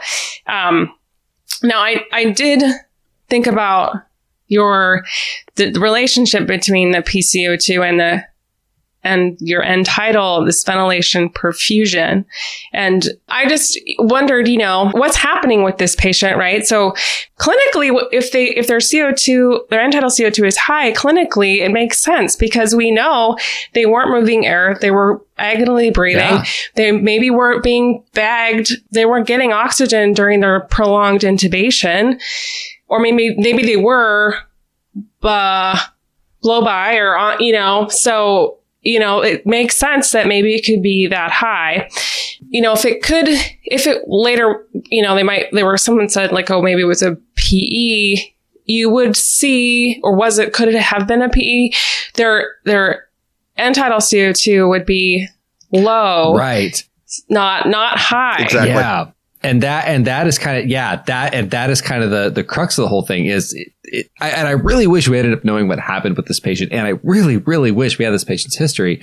And I think that was kind of the turning point for me was talking with you about uh, that these levels of CO2 are actually way more reasonable. And that's why I think this episode is going to be really one that people need to focus on because excuse me this is knowledge that had this crew had before really could have changed the course of care substantially because as we kind yeah. of move into these high CO2 levels, what we should be doing when we see these high CO2 levels is start bagging the patient more, increase that respiratory rate, drive these CO2 levels down. Because as Spencer talked about, having, uh, for lack of a better term, totally jacked up CO2 levels is going to affect your pH balance and your pH balance, as it turns out, affects everything else. And so it is totally plausible that we start seeing these other uh, signs of other organs failing, uh, like cardiac output, for example, towards the end, uh, due to under uh, ventilation there. And so, yeah, I mean, and th- that's kind of the part that blew my mind. Now, Spence, I don't know if this is a good time to do this or not, but um, did they end up writing up the monitor? Because that still could be part of it. I, I don't because we don't know what happened to this patient. I, um, I, I will jump around real quick. I'll, I'll make the small tangent. They did not. They did not write up the monitor. Damn they them. did not follow up on that. And I, th- here's the lesson early. If you think your monitor is broken, especially with something as vital as end tidal CO2, yeah, you gotta fucking report it. You can't right. not report that. Like get that, have that monitor investigated to make sure that it's operating because like that's not something you don't want to run with that on your next call if you're concerned about it. So that yeah, well uh, we'll cross that talking yeah. point off the list. Both uh, uh, yeah, mm, I do. I have one thing to say, and you probably wouldn't have time to do it in your like in this mm-hmm. moment, but you can't always call the manufacturer. They should have helplines available, like true. people on like on the phone that you can say, Hey, I'm getting this weird, you know, weird reading on my monitor. Is this, could this be real? What should I do? I mean, I, you know, mm. I've definitely called like the target temperature management people in the middle of the night, you know, because something isn't working right, but they walk you, they can walk you through the That's steps. good information because I'd be willing to bet that there are a ton of EMS agencies that, uh, or not necessarily EMS agencies, but there's a lot of first responders out there that are not aware that their agency has that contact, uh, because they do. I know, uh, the grant agency we worked for, every single major piece of equipment we had, we had our own personal rep for. Like they were our person to call anytime we needed anything. And so uh, it is good to check in see if your agency has that person because they typically do. So awesome bit of advice. Nice.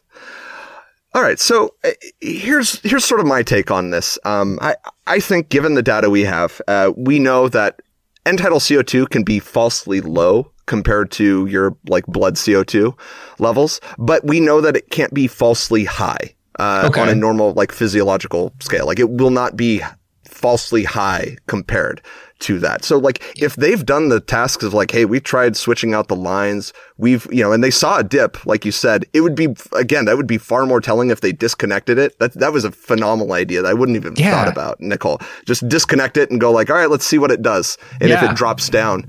Um, then you, yeah, then you know it's working accurately. Yeah. That's, yeah. Uh, mm-hmm. Yeah, uh, what I wouldn't recommend is like breathing through it on your own after you've plugged it into the patient. That's a that would be yeah. That, well, she just got her second move. COVID vaccine shot. I know it takes about a week before that sets in, but I mean, like, she had round one. Yeah, fair. um, But that, that, yeah, that's a great way to like troubleshoot to see if it is your equipment. My presumption is that it's not the equipment. I, I don't wonder if, I, I do, phrase that. I do wonder if the, like that sort of like time dilation happened where everyone's kind of focused on that airway piece and, you know, time sort of Right. extends. It doesn't take long for CO2 to build up. Um, if the patient's apneic and not breathing. And then you have a patient who, when you're breathing, they're just so far above the baseline that you're not able to kind of dip it back down below 99 so that you could see it. And so in that case, you'd have a patient, if you're breathing at a rate of like, you know, 10 to 12 to 15 times a minute, um, then you might not actually be getting those values down to where um, you would actually see it dip below the monitor. Uh, Absolutely. so the solution here would just be to, and I, I would want to, I would say like, you know what, we're going to hyperventilate this patient. I want to be really careful not to like hyperinflate the lungs. Like don't get like, oh my God, let's like put all the air in their lungs now. You know, let's, Yeah. let's try and clear it out in one fell swoop. It's going to take time for those things to take place, but you know, ventilating your patient at a, you know, faster rate, upper twenties, um, you know, even into the 30s to see if you can get that value down may be helpful in that, um, uh, in this treatment. Um, I, the, the, the thing I really want to get clear is like, this is, this is clearly a knowledge deficit. Um, and I totally get where this comes from because like my program touched on like blood pH for like w- between week one and two. And I remember just being like confused enough and then being really glad that we moved on. Like, I was like, Right. okay, cool. Like, sweet. Yeah. Cause that, boy, that sucked.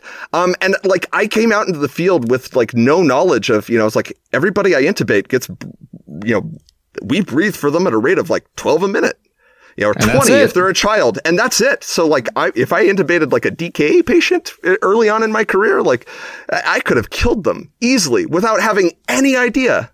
We didn't know? monitor end tidal CO2 for the longest time. Well, since Spencer and I started, it's been a standard now for a while. But um, Yeah. yeah. it's but when we both started, like you didn't monitor end tidal CO2 at all. You just plugged Yeah, it so- in and you bagged at the rate you're supposed to bag at and hope that worked. But you know, to, to your point, Chris, it's, I, I would have the same thought. I'd be like, hmm, that doesn't seem right. Let's switch out the lines because, like, That's broken. You know, there, there, life in the fast lane does have a list of things that can increase CO2 and all of them sort of make sense. Like, oh, if your body's, you know, the, the, meta- your body's metabolism in, is increased because of like fever or if like you're given sodium bicarbonate or, you know, like something along those lines, uh, y- that can increase your end tidal CO2.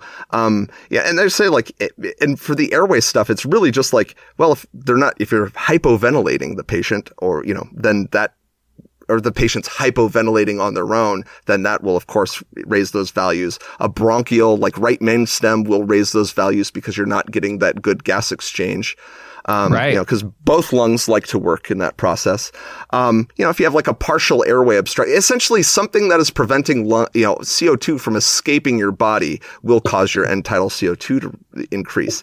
In terms of like apparatus, it's really like, hey, maybe your you know, your ventilator is malfunctioning. You have a leak in your system. There's, you know, you had, you, you are rebreathing their air. Um, or you, you know, your CO2 detector is faulty. Um, which, you know, again, like they took really appropriate steps to troubleshoot. Uh, so I, I think given all the things that they tried to, like how they tried to solve the problem, I think the only step that they missed was breathing faster. Right. Um, why do you think the patient became hypoxic? Um, eh, this is something that I don't have a lot of experience in. Um, it, like, if, is there a point where a patient becomes like too acidotic that their, you know, their O2 sats plummet, their, just everything stops working? That is um, an awesome question. N- Nicole, do you have any experience with that? You, I mean, well, you actually explained it in your example of what happens when your pH is too low. You oxygen doesn't have a great affinity, so you end up with a desaturation. So, I mean, uh, clinically, it makes sense. I mean, yes, I've seen it in those patients that they're in profound, like hypercarbic respiratory failure and hypoxic respiratory failure at the same time. Yeah, the only other thing that I didn't think about before was I was like, well, fir- first, I want to say this. I thought a lot about them double checking to make sure that the ET tube is in the right place. If it was in the, you know, in your stomach or whatever, you would have seen, you know, your end tidal CO2 be a flat line or maybe six breaths most of having some CO2 detectable sure. and then it would be a flat line. So I think it was in the right I spot. agree. Um, I do, um, after thinking about this call though, I was like, did they just pop a pneumo somehow or did Oh, they yeah. like, you know, because the, the ET tube was in the right spot and then they couldn't appreciate, they didn't seem like it moved and then they didn't, um, they couldn't appreciate lung sounds because they were, you know, it was too loud in the back Mm, because they were being transported.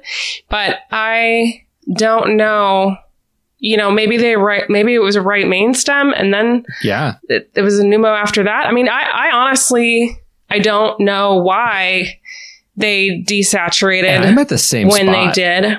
I mean, like Yeah. I, I just, um, but that's actually a really good consideration because the things that I was at first thinking when, when I saw the stats low, this was before I really, this is when I was still like, okay, I, I think the end tidal monitor's broken, uh, which, which I've changed my Yeah. tune on that. I'm now like, no, it's super accurate. Um, but, um, one of the things that I had been thinking about was like, you know, a, a PE kind of makes sense in that scenario. Like all of a sudden, uh, the PE hits, but like you mentioned earlier, that should be associated with a lower end tidal because the PE blocks gas exchange. So we should be seeing the end tidal up there. And so now that I have this better knowledge of like, no, this end tidal was almost, was probably absolutely legitimate. Now PE is almost off the table. And so it comes down to saturations. And I hadn't considered what you just said. And that is, do we have a potential pneumothorax going on? Because that would absolutely lower saturations. Like the amount of, uh, av- available alveoli is going to decrease. And that's what brings our saturations up. And so it would also make sense because we don't know this person's history. If this person, like, let's just put this out there. Now I'm talking hypotheticals because we don't have the information, but if this person is a COPDer, which means they're a natural CO2 retainer, so their natural levels of CO2 or their daily levels of CO2 rather is going to be up higher. It's hard to call it a natural level of CO2 when you got there by smoking cigarettes, which I'm pretty sure you don't pick off of trees, but, uh, it's, uh, you know, that's going to be higher and they're going to be more susceptible to lung damage from pressure, like that provided by a BVM. So when you start talking about things like a pneumothorax, uh, especially then, as you also mentioned, if they then right main stem it as well. If it was right main stemmed in a COPD patient, you're going to be able to cause, you're going to be able to overpressure one lung way easier than two. You're going to get even further, an even further increase in end tidal CO2 because you're not ventilating the other lung completely, and you're going to get a drop uh, in SAO2. So it's entirely plausible that migration could have occurred. Now the crew did check the tube measurement uh, when they saw this, and they said it was the same. Um, but depending on how close things are, it might be that you could be that fraction of a difference to where much movement isn't really there. And one of the things we have to remember is even if the tube is the same at the teeth, if our heads do this, the depth of the tube will change, even if the tube is locked at the teeth. So it's entirely possible that a tube that is not moved from where it was at the teeth due to a patient positioning maneuver, we can have somewhat of a difference in where it lines up. So a pneumothorax is totally a possibility in this case. But like Spence, and maybe maybe you have some background research and you're about to wow us all. But I think I have to firmly plant my feet in the I don't know why the Sats exactly why the Sats dropped uh, camp. Same. Yeah, I, I, I think what we have is a, a variety of, uh, you know, a potential, you know, list of possibilities with like different probabilities. I kind of move away from, um, like a pneumothorax being the cause, uh, because when they first, in, like when the rock said, when they first intubated the patient, everyone checked lung sounds and they were all clear and equal and present. And Very that's true. when we had that high end tidal CO2 value of greater than 99. Hmm. Um, and so that kind of moves me away from that. It could be that it's you know right main stem, and and people just think they're hearing equal lung sounds, especially if if you especially if you have a person going like I hear equal present lung sounds, and then the next person goes like. Uh, yeah, they Me sound too. equal to, yeah, like, oh yeah. And everyone kind of does that thing that, I mean, you can see that with medication vials. You're like, hey, I'm going to give midazolam. And then it turns out it's, you know, Zofran. And Right. you show somebody and like, I'm giving midazolam and you're holding a vial of Zofran and they'll go like, yep, midazolam because that, that's a, that's a very legitimate and real phenomenon that happens. Yeah. Zofran, by the way, is not near as effective for seizures. I, just doesn't work out. I mean, I keep trying, right? Yeah. yeah. but it doesn't happen. Um, no, but, you- but- but but again, but also the tube could have migrated later on. They could have had good lung sounds on scene. They moved the patient, or uh, when they first intubated, the patient gets moved in some way. And and that's value like, like that's possible too. I mean, like, and that's sort of the thing where it's like how we, and this is sort of gets to another point I'll bring up later. I want to bring up later, which is like this is the importance of getting history and like medications because like maybe they're on beta blockers, and so they're not going to have the tachycardic response to uh, that you normally get with like a pneumothorax Right. as your body's trying to work harder. Um, you know, like so it's I guess it's possible, you know, but man, I I don't know. I, I'm I'm stumped. I'm kind of on the like. I think the body was just becoming really acidic, and all the things that sort of seem to uh, fall into that category seem to apply here. And so I, I just, I don't wonder if it's really just like the patient was hypoventilated. Um, they were ventilated at what would have been an appropriate rate for any other patient, uh, who, you know, didn't have, who had like a normal, you know, acid base balance. Um, but in this case, just because, you know, for whatever reason, I, that's sort of where I, that's sort of where I Mm. circle back to. Um, yeah. but now I'm I'm going back to what Chris was saying about how, wouldn't it be nice if you had a peep valve because if you had had a peep valve Yeah. and, and crank crank that up you might have been able to appreciate it uh, an oxygenation improvement. Absolutely. One of the things that we have talked about on, on this show is, you know, you have two ways. You know, ventilation is primarily measured by end tidal CO2 readings and oxygenation primarily measured by SaO2. If you want to affect SaO2, it's PEEP and FiO2 on your ventilator settings or your, or your bagging. Yeah. Uh, and then for end tidal, it's generally going to be, uh, the volume and the rate that you're bagging at. And you can just like things like I-time too, if you really want to get, uh, into the ventilator settings. Um, but, uh, Yeah. so a bit of a ventilator nerd now that I've, that I use one a lot more. But, uh, anyway, Right. but yeah, Yeah. you can just things like I-time and that kind of stuff. But Yeah. anyway, so yeah, just kind of a lot of different takes there. But again, no PEEP valve was available. And PEEP, by the way, is now standard in a lot of, of EMS agencies uh, as well. The ground agency that um, Spencer and I work with have PEEP valves. Uh, the flight agency that we work with also has PEEP valves, and of course, all of our ventilators have a PEEP setting on them. So yeah, PEEP Yeah. PEEP is awesome, especially as we start seeing COVID nineteen patients uh, running these high PEEP values. It's it's important. And, and by the way, for those who are kind of like, what the fuck is PEEP? PEEP is, if you've heard CPAP, CPAP is very similar to like Yeah. PEEP. Yeah. If you ever Um, like Posi- any Easter party, they're the little marshmallow birds. That's you just take one of those and you shove it on the end of the ET tube, and that's Or, that's gonna you, hold No, pressure in those lungs. or you put it in a microwave and then leave. Yeah, Oh my god. Okay, sorry. I, I- it's positive end expiratory pressure, and it helps pop your alveoli open and, and stay open. So then, when you exhale, they you don't they don't have to deflate and then open again. They can recruit and get bigger. And anyway, you end up with more gas All right. exchange. If you want to sorry. give a better No. answer than I did, fine, I'm- I guess. That's, I, appre- I'm sorry. I appreciate no, you moving I'm it sorry. on. It's hard to work with. I'm It's- fired. I'm no, fired. no, I'm no, fired. you're definitely hired. You made fun of Spencer CBG checks, and you managed to move it I'm on. sorry. These guys need to stop talking about marshmallows. God damn it! I'm oh, sorry. Oh, it's wonderful. Do it all, the right. time. right. So here we go. Let's, let's rather than jump around more and get ourselves lost uh, Yeah. in reviewing the rest of this call, let's just kind of take it in order so that we don't miss any important pieces that we should probably cover. all right, Um, what you got? All right, so pregame. I again, I'm a fan of the fuck it. Let's just bring all the stuff we'd bring in for a code Solid when code work. is on the table. Yeah, Yeah. I mean, this goes Um, this goes to what Nicole said earlier: is what, what's going to kill him first, and then prepare for that. And in this case, we it's either a code, not a code, dialysis transfer, or DOA. Um, and uh, and so it's like, yeah, well, the worst thing that could kill him would be a code. So bring the shit, prepare for a code. I'm I'm into it. yeah. Uh, Chris, how about any arrival assessment stuff? Uh, anything stand out to you, or what would you have liked more of? Um, honestly, I think their initial assessment was actually pretty solid. If I'm if I'm uh, remembering it correctly here, uh, except for the big hole we keep talking about, and that is making sure we get past medical history, uh, meds, allergies, those kind of things, because that really could have helped with this patient. Um, and you kind of need that for a lot of the problem solving we ended up doing. As far as their physical assessment, like they checked pupils, they checked sat, they checked SATs, they checked lung sounds.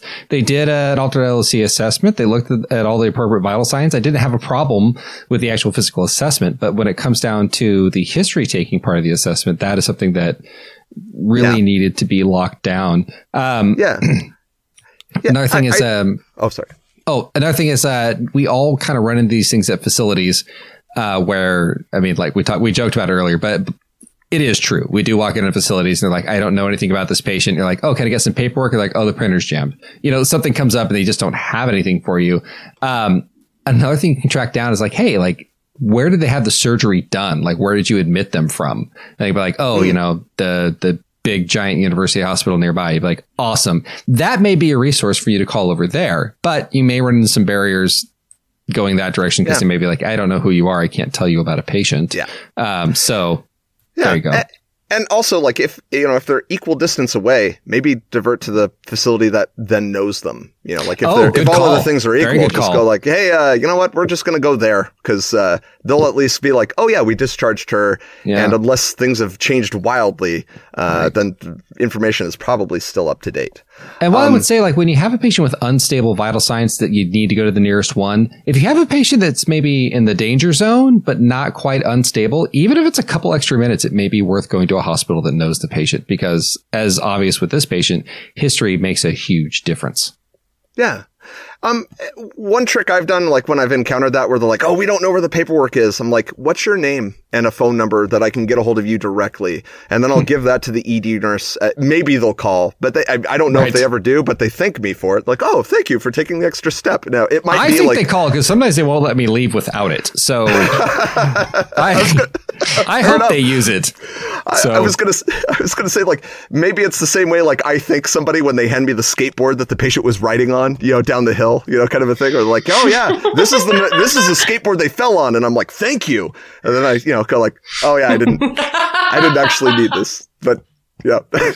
Let's go into the treatment. So we talked about Narcan, and I think everyone agrees, like, yeah, that was a great idea. Give that a shot, see if that helped. Unfortunately, it didn't, and the crew ended up having to intubate this patient. Now, we all agree also that the intubation was necessary based on the conversation we had earlier. But what are your thoughts about the intubation with that low SPO2 saturation of like 88 to 90? Yeah, so uh, intubating with low saturations isn't necessarily the best. Now, we don't know exactly what's going on with this person in terms of their disease process as to why their saturations are necessarily low. But I am going to say, like, this isn't meant as a criticism towards the crew, but maybe towards the system they're in.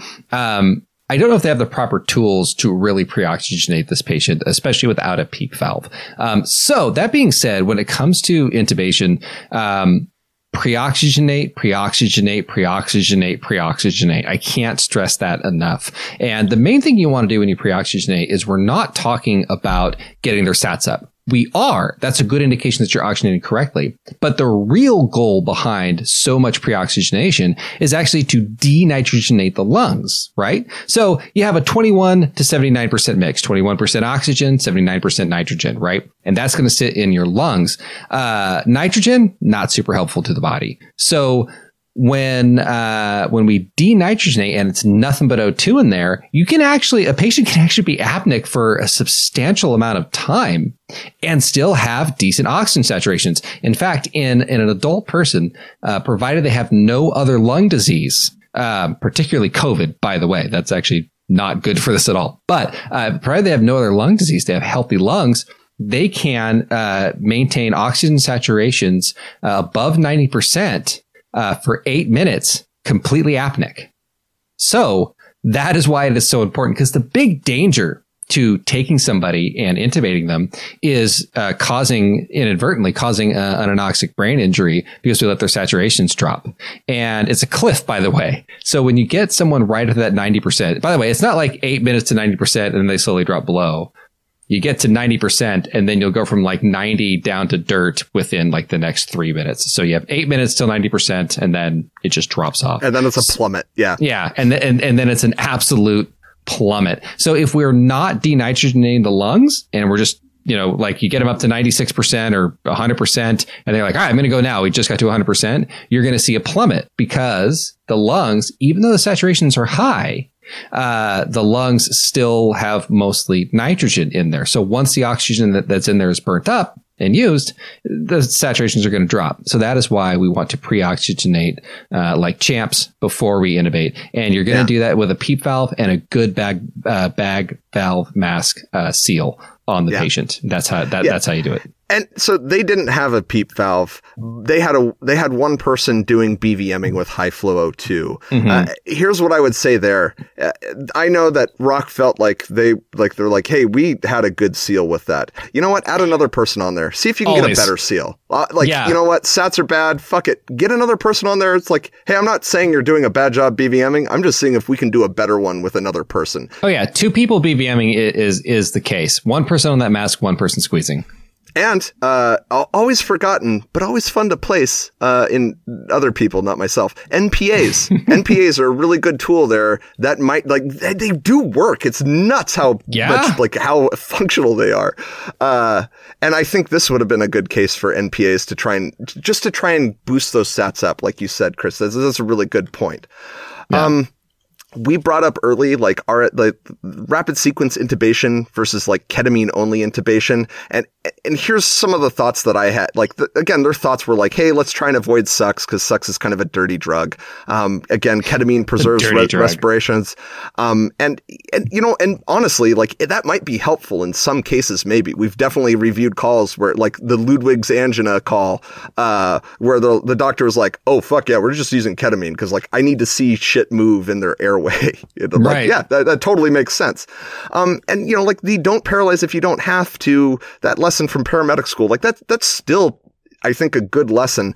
But really, like the point of RSI is the paralytic, the, the purpose of the paralytic is really just preventing the gag reflex from being like triggered when you're intubating because we don't know what this person ate last and you don't want whatever they ate last to go into their lungs and like melt their lungs.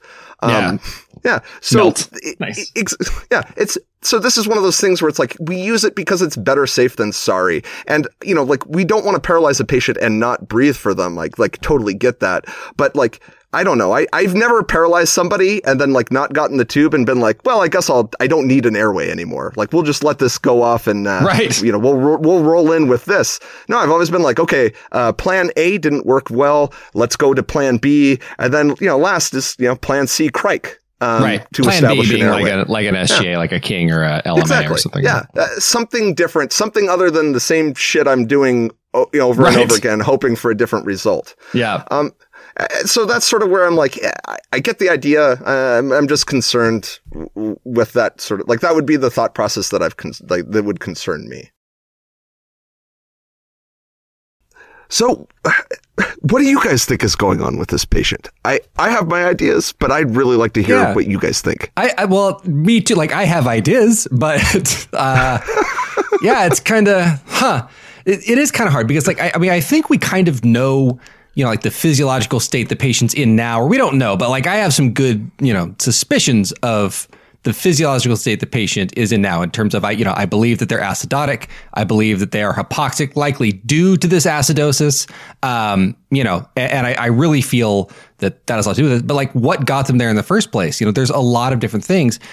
I think at some point we had something that impacted the patient's ability to breathe and therefore ventilate and therefore breathe off CO2 and therefore become acidotic. And I think we have a few candidates of like what caused that state. And I think, you know, I don't think this crew was unreasonable at all to think that uh, a potential narcotics overdose. You know, Yeah. uh, because I believe we started out with some pinpoint pupils, and so I think you know, yeah, Narcan is totally warranted. You have someone who has some possibly depressed breathing. We have a report of falling SaO2. I mean, it's a mystery on what it fell to, which that would that would be super interesting to know, but we're not going to know. Along with the past medical history of this patient, we're not going to know that either. Um, but you know, like it, it's, uh, but again, yeah, like to kind of know like what caused that, I think is kind of where we're at. And so narcotics overdose is certainly something to consider. They tried Narcan and it didn't do any good. Now, I will say this narcotics overdose is still possible. It's entirely plausible that the patient was unfortunately apneic for long enough due to narcotics overdose that, hey, you gave Narcan to flush out the receptors of a dead brain and they're just not coming back. You know what I mean? Like, Yeah. that, that, that's a possibility. It could just be like, yeah, I mean, you gave Narcan, but I mean, like, to to save what you know like that it could just be that they've been hypoxic too long that is on the table um, but it doesn't matter i guess at this point because you've done what you can do to, to fix that and here yeah. you are. Uh, the other possibility would be, uh, I mean, I guess a possible CVA, like when we're talking about the possible Biot's breathing. What do you think about that? Uh, actually, I, I you brought it up earlier, and I can't stop thinking about it. Um, you you said, hey, you know, like there are the potential for you know like clots to form with the healing wound, um, you know, Right. the healing surgery, and Yeah. and you know travel abroad, you know, go see the world, do the tour. Um, yeah, break an arm and then end up in a rehab facility. But yeah, it's uh, yeah, and then you know, and then the clot travels around and it sees the body, and then it goes like, you know what? I'm gonna make uh, I'm gonna make a residence here in the brain. This is where I live now in this Oh. vessel, blocking. I'm sorry, I totally missed your joke. It's a traveling clot around the world of the body. No, it's um, it's still This is funny. far Betty. better than we're still good. Far better. Far better than like, all right, let's go see the world. Now you're gonna go see a rehab. well, I didn't know. I thought you were talking about the patient. I'm like, why is the patient seeing the world? Where did this come in? Like, I don't remember this part of the history. Yeah. We don't know if she's a COPD, but shit, we know she went to France last week. World traveler. That's it. Like, that's Uh, sweet. Yeah. No, so I think I think stroke is actually the most likely, and and really like with the sort of abnormal breathing pattern that they described, um, and that was one thing that kind of moved me a little bit away from um, this being like a narcotics overdose. Was I believe the respiratory rate was about like 15 a minute. You know, when they first walked up, they described it as sort of normal, shallow, not really unusual. It just became unusual as the call progressed. Okay, yeah. Um, yeah, you know, okay. And and so that's where I'm like, yeah, like what does that? A stroke would actually make a lot of sense to Yeah. do that. Um, and that could explain like the you know if it's in the right spot, you know, and it's messing with those respiratory centers like that, that could be a serious, you Right. know, serious thing. So. It really could. Um, Yeah, so I, I think stroke is the most likely. Uh, were there others that you were considering? Uh, yeah, not not entirely. I mean, the problem is, is like we can really swing at almost anything. You know, I mean, stroke stroke is on there. I mean, is head trauma on there? Um, it could be I mean, honestly like sepsis is a candidate. Also, when we're talking about Biot's breathing, there are other encephalopathies that can cause increased inter- intracranial pressure that can then lead to Biot's breathing as well. You know, like Yeah. and so it almost like so I guess to answer the question, what do I think it is? It's a bit of a crapshoot. And like that that's kind of that's kind of what it comes down to. Yeah. And it's one of those things where like and I hate saying this on this show because you and I are both such nerds. This is not a satisfactory answer or a satisfactory thing to say, but here's kind of what it boils down to. Unfortunately, by the time they got to this patient, exactly what caused it, I, I, I don't know how you're going to change your care. You know what I mean? Or how about Oh, this? yeah. I don't know what piece of evidence you could find that would make you say activate a stroke team or, um, well, that's it, I guess. Activate a stroke team. Like, I don't know what else you would be able to add in. Sure. You know what I mean? Like, uh, hey, I think the patient has a stroke because the breathing's funny. They'd be like, oh, okay. Um, you know, but yeah, they'd be like, uh, I guess, like, did they complete a stroke scale? Oh no, and then they're not going to be able to. Like, you know, you don't have anything to really add in. Yeah, So, I, I mean, on on the plus side, if you show up and you're like altered mental status, we tubed them, they're probably going to go to CT anyway. Oh, yeah. Like you know, yeah, so it's it's really kind of a you know, I don't know. Yeah, again, it's not going to change it. Like whether you say it or not, like nothing really big uh, is going to change. Like I can tell you, like uh, blood work's going to be done. They're going to be looking at lactate and white blood cell count and those things, um, and probably PCO2. Um, but Yeah, it's probably, uh, yeah. yeah. They, well, I mean, they should. Um, I hope. so yeah, it's uh, yeah, it's gonna be one of those things where we look at this and we're gonna see uh, a lot of um, diagnostic stuff being done. That's gonna include all the possibilities because we don't have enough history to really go one way or the other. Yeah, and and I think to your point, like this, this is probably one of those where you know, like if I were if I were at the point where I'm already in the ambulance, I don't have anything that like there isn't much. Uh, I like there isn't. I don't think any diagnosis that I have like that I could think of that would like you said drastically change the care that I would be providing it would be like hey we need to manage this person's airway um, and ad- address the end tidal oxygenation problem that we have Right. so Very yeah, true. I, I mean, that would be really like that's sort of it, it becomes irrelevant at at a certain point when you're like, well, I don't know what it is, but this, you know, like this should be addressed. Yeah. So let's talk So- about that that end tidal bizarreness. Okay, yeah. So I, I, I have to kind of explain that little monitor. I have to, and ha- kind of my knowledge of how it works. And there is something about this which I, I, will say kind of tugs me in the direction that this thing is broken. Now, I know, and don't get me wrong, like that dip into 70 makes me believe that the thing was working. Um, but there's kind of this thing that's going on that nags at me a little bit, and that is this. So when you're looking at your end-tidal CO2 monitor, they usually typically have a waveform, uh, though this is not always true. There are hospitals that do carry these where you literally have like an analog readout, like an old school like watch, or if you remember mm, like mm-hmm. Tiger handheld games. Anyway, um, if you remember that, you can comment hashtag I remember that or I, re- I remember Tiger. Anyway, there you go. Yeah, uh, Tiger handheld games. Anyway, so uh, anyway, right. Uh, that aside, yeah, it just has a number. But so basically, what it is is you'll see a waveform, okay, and that waveform comes up and it peaks, and then it goes down to typically goes down to to zero and then peaks. Well, that peaking is them exhaling because as they exhale, they blow CO two through the sensor, okay, and the sensor is just you know another. It just goes in between. It just goes on the end of the uh, ET tube, and it goes between the ET tube and whatever your ventilation device is. Uh, you know, be it you know BVM ventilator or your mouth, um, which don't do that. Um, the snorkel method of ventilation is not.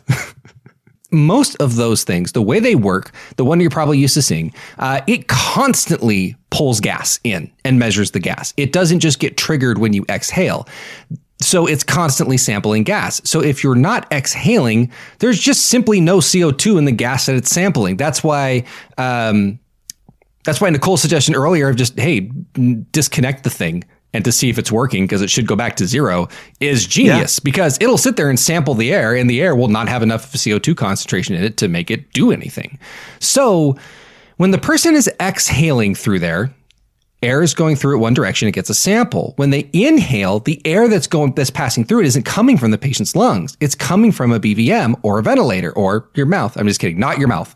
Do not do that. But it's coming from a bvm or a ventilator and so i have this burning question why was the waveform solid if on the inhalation phase that air is not coming from the patient's lungs and the only way air in the patient's airway could possibly pass through the sensor would be uh, to go against a pressure gradient, which it isn't going to do. And that's the part that bothers me. I think I have some answers, but I kind of like, did you get the same thought on that? Like, you know, initially I didn't, but that's because I don't have an appreciation for like the mechanical aspects of this um, as as well. So like as you say this, I'm going like, ah, shit, like that's a really good point. yeah. Um, Does that uh, function? Yeah. I mean, I, I, mean, so there, there's a couple explanations I think that could possibly explain like why it's all gold. Like if it's legitimately all solid right. gold, either these like, so there's the numeric value, right, that gets printed right. off on the side of the screen. That's sort yeah. of like, uh,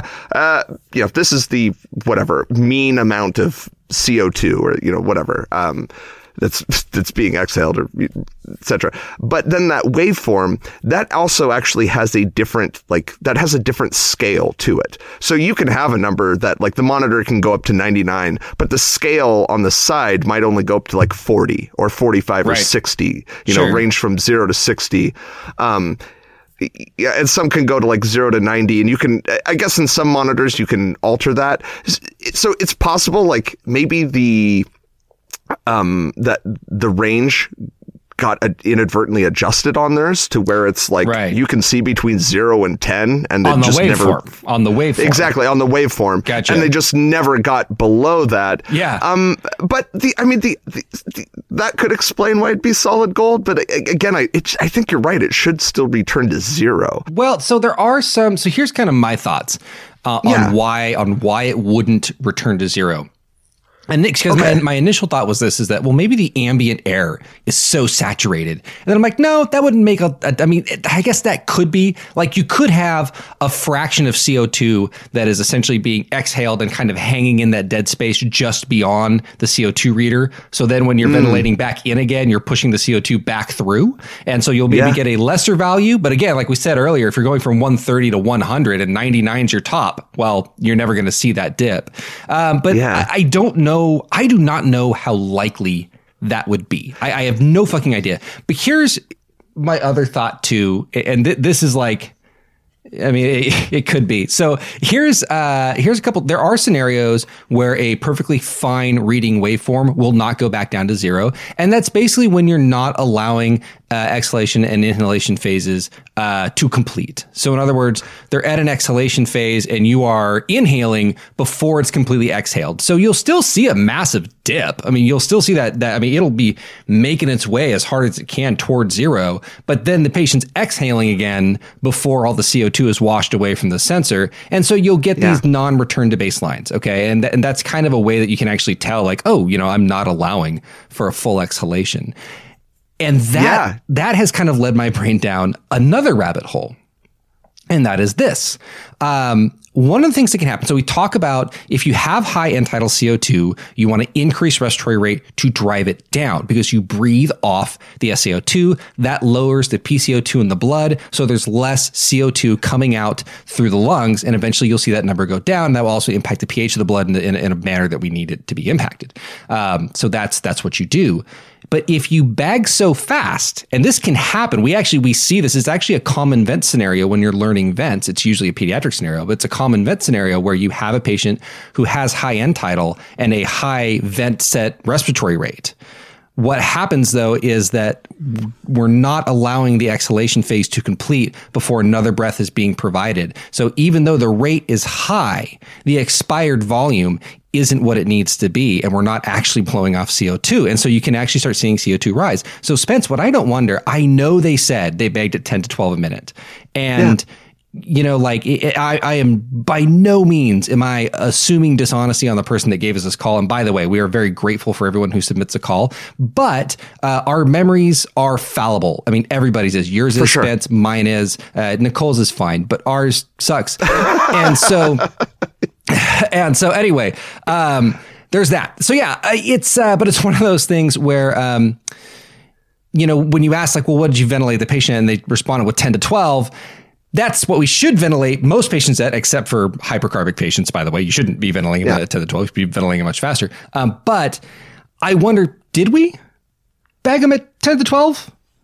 And sure, you know, and and uh, did we? Because if we if we did the thing where we're like, fuck, you know, like this patient's doing bad and we bagged really, really fast, is it entirely possible that Oh yeah. Th- that basically it was never allowed to return the baseline and that's why okay. the waveform never dipped, is because we weren't letting full hmm. exhalation phases uh, occur before we were starting our inhalation phase. Mm, yeah, I, I mean, I, I think it's a, I, I guess I see that as a possibility. Like if the patient were severely hypoxic, because that's one of the like that is a even knowing better. I still have this moment where I'm like, oh, sats are dropping. I need to bag more and right. faster. Like that is just a first inclination. Mm-hmm. Um, it's wrong. Yeah, because uh, that's not that's not going to help. Right. But um, you know what you need is either more oxygen or PEEP. Um, for oxygenation, I love, my, right. I love that my voice cracked right there. That's Peep. yeah, yeah. I'm, yeah, not going to fix it for you either. So no, I love it. Yeah, I wanted it there. Yeah. Yep. um. So I it's I, I think that's you know that that is definitely a possibility uh, on the spectrum of, of possible things uh, that you know like they they responded uh, that they responded you know like as one does uh, improperly to you know the patient's falling sats and they bagged faster. Right. Um it would just it would th- that wasn't the case for like the first five minutes of the trip where they were reporting this this gold pl- you know stuff and still sure, the having patient was the well oxygenated. Very true. Yeah. Very true. Uh, so it, I, I don't know. I mean, yeah. I mean, other possibilities are like there were little clefts. They just didn't mm-hmm. go down and they didn't get reported. Um, you know, or it just didn't seem like it mattered that there were little clefts just because they weren't going back down to bit to baseline in that mm-hmm. waveform, you know, indicating that there was an inhalation phase. Right. Um, yeah, I mean, it, and like you, or it could be like you said that the monitor is just broken. It, it absolutely could be broken. Okay. And here's the thing this thing 100% needs to be turned in. Turn it in. You tried switching out the end tidal CO2 monitor itself. You need to turn this monitor in. If you suspect it's that broken, for fuck's sake, turn it in. And it really could be. But the problem is, is this patient, everything this patient's going through makes sense for those values. You know what I mean? Yeah, that's, I mean, that's the big struggle I have and yeah. sort of why I am like, man, like this, th- what happened just makes sense right. given like for a patient with a, a high end tidal CO2 value. I mean, I- um, yeah, I would almost say like even if you took the end tidal CO2 value away and you just said uh, we don't know what it is, I would be like, well, this patient this patient's probably hypercarbic. You know, based on everything we've talked about so far, there are so many other clinical indicators that the patient's hypercarbic. Actually, I don't know what I would have jumped to that conclusion immediately without seeing without knowing about that. But I, I mean, I would like, pretty much need, I need the end tidal CO2 to tell me, but like, yeah, I, Yeah. but like, I would, I would expect that if I treated the these things, that I would like if I you know Mm-hmm. hyperventilated the patient, used PEEP, uh, we would see the patient improve Right. drastically. right. So here's a question for you guys. Was there a point where maybe they should have considered like contacting like online medical control, um, and it's going like, Hey, we have this problem where like we have intubated this patient and their sats are falling despite everything. We have this really weird end tidal that's not giving waveform. Like, hello, doctor, help me. What do, what do you want us to do? Um, do you think that would have been a good option to pursue here?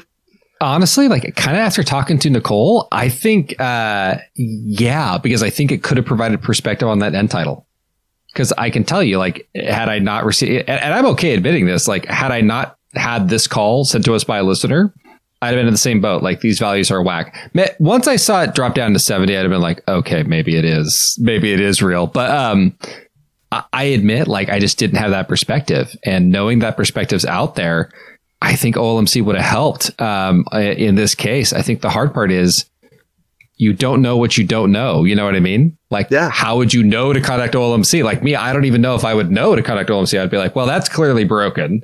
And, you know, and then, uh, and like, I don't know why their stats are dropping. And if I call, you know, a doc and I just say, you know, hey, my, uh, I probably wouldn't think to call a doc because I'd be like, oh well the stats are the stats are broken the only thing i can really do for that or the stats are bad the only thing i can really do for that is add a peep valve which i don't have um, i check my tube placement because if i just tell a doctor you know hey my the stats are really bad what should i do is was the tube in place i think but we might pull Yeah. it is it Yeah. I, I don't know what you know like they don't have much of a perspective but Yeah. i think where olmc would have made an impact is when Mhm. questioning that end tidal Yeah. calling up and being like, "Hey, doc, we have an end tidal value that says this. Is that even realistic?" And then doc saying like, "Yeah, I mean, it, it it could be." Then I'd be like, "Oh, okay." And I think that would have been where Yeah. OLMC could have helped. Uh, my general sort of like gut rule with like contacting on like medical control is like if I'm if we're drowning in a call, you know, and everyone's been there, we're like this is going fucking terrible. Like I cannot, I don't know.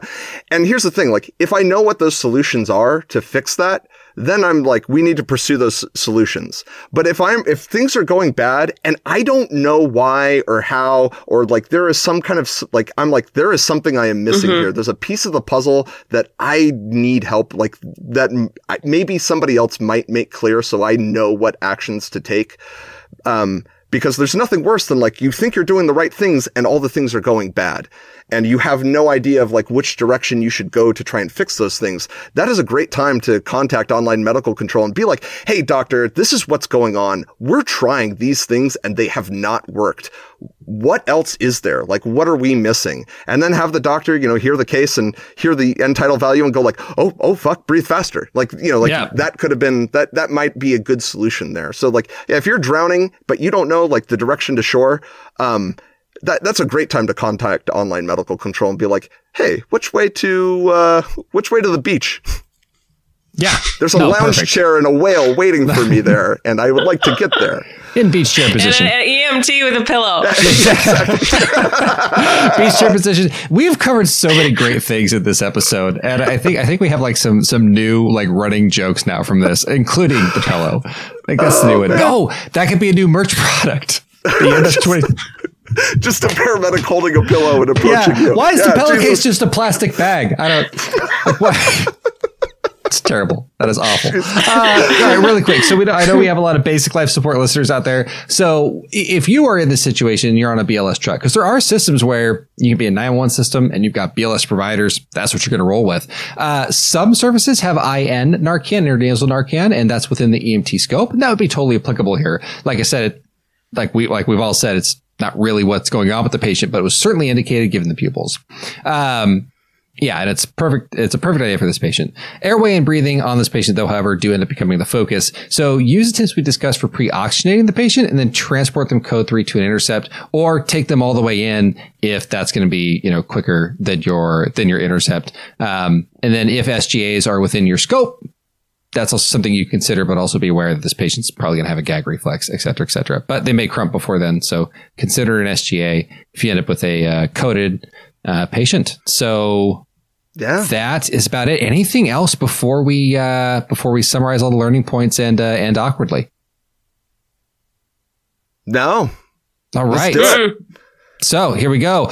Uh, so to summarize, remember, end tidal CO2 is important not just in confirming the tube. It helps us control the patient's pH because CO2 plays a big role in regulating body pH. Too much CO2 uh, is going to equal an increase in acid, and that is uh, that is a problem. It can acutely impact your patients and cause organs to fail. If you have a patient with a really high CO2 value, they probably should be ventilated at a rate and or volume which lowers that value, which is generally going to be uh, an increase. And also remember, false highs on an end-tidal CO2 uh, isn't really something that will happen. False negatives, sure, but a false high, not so much. Uh, history is important, especially with this particular patient, and can really be helpful in guiding treatment. We talked about this. Uh, it really played a role in almost every step we talked about. It's particularly like, is this patient like a chronic CO2 uh, retainer and those kind of things. Um, Nicole brought up that amazing point that I just, I, I have to land here. And that is like, just disconnect the thing and see what the reading comes out to.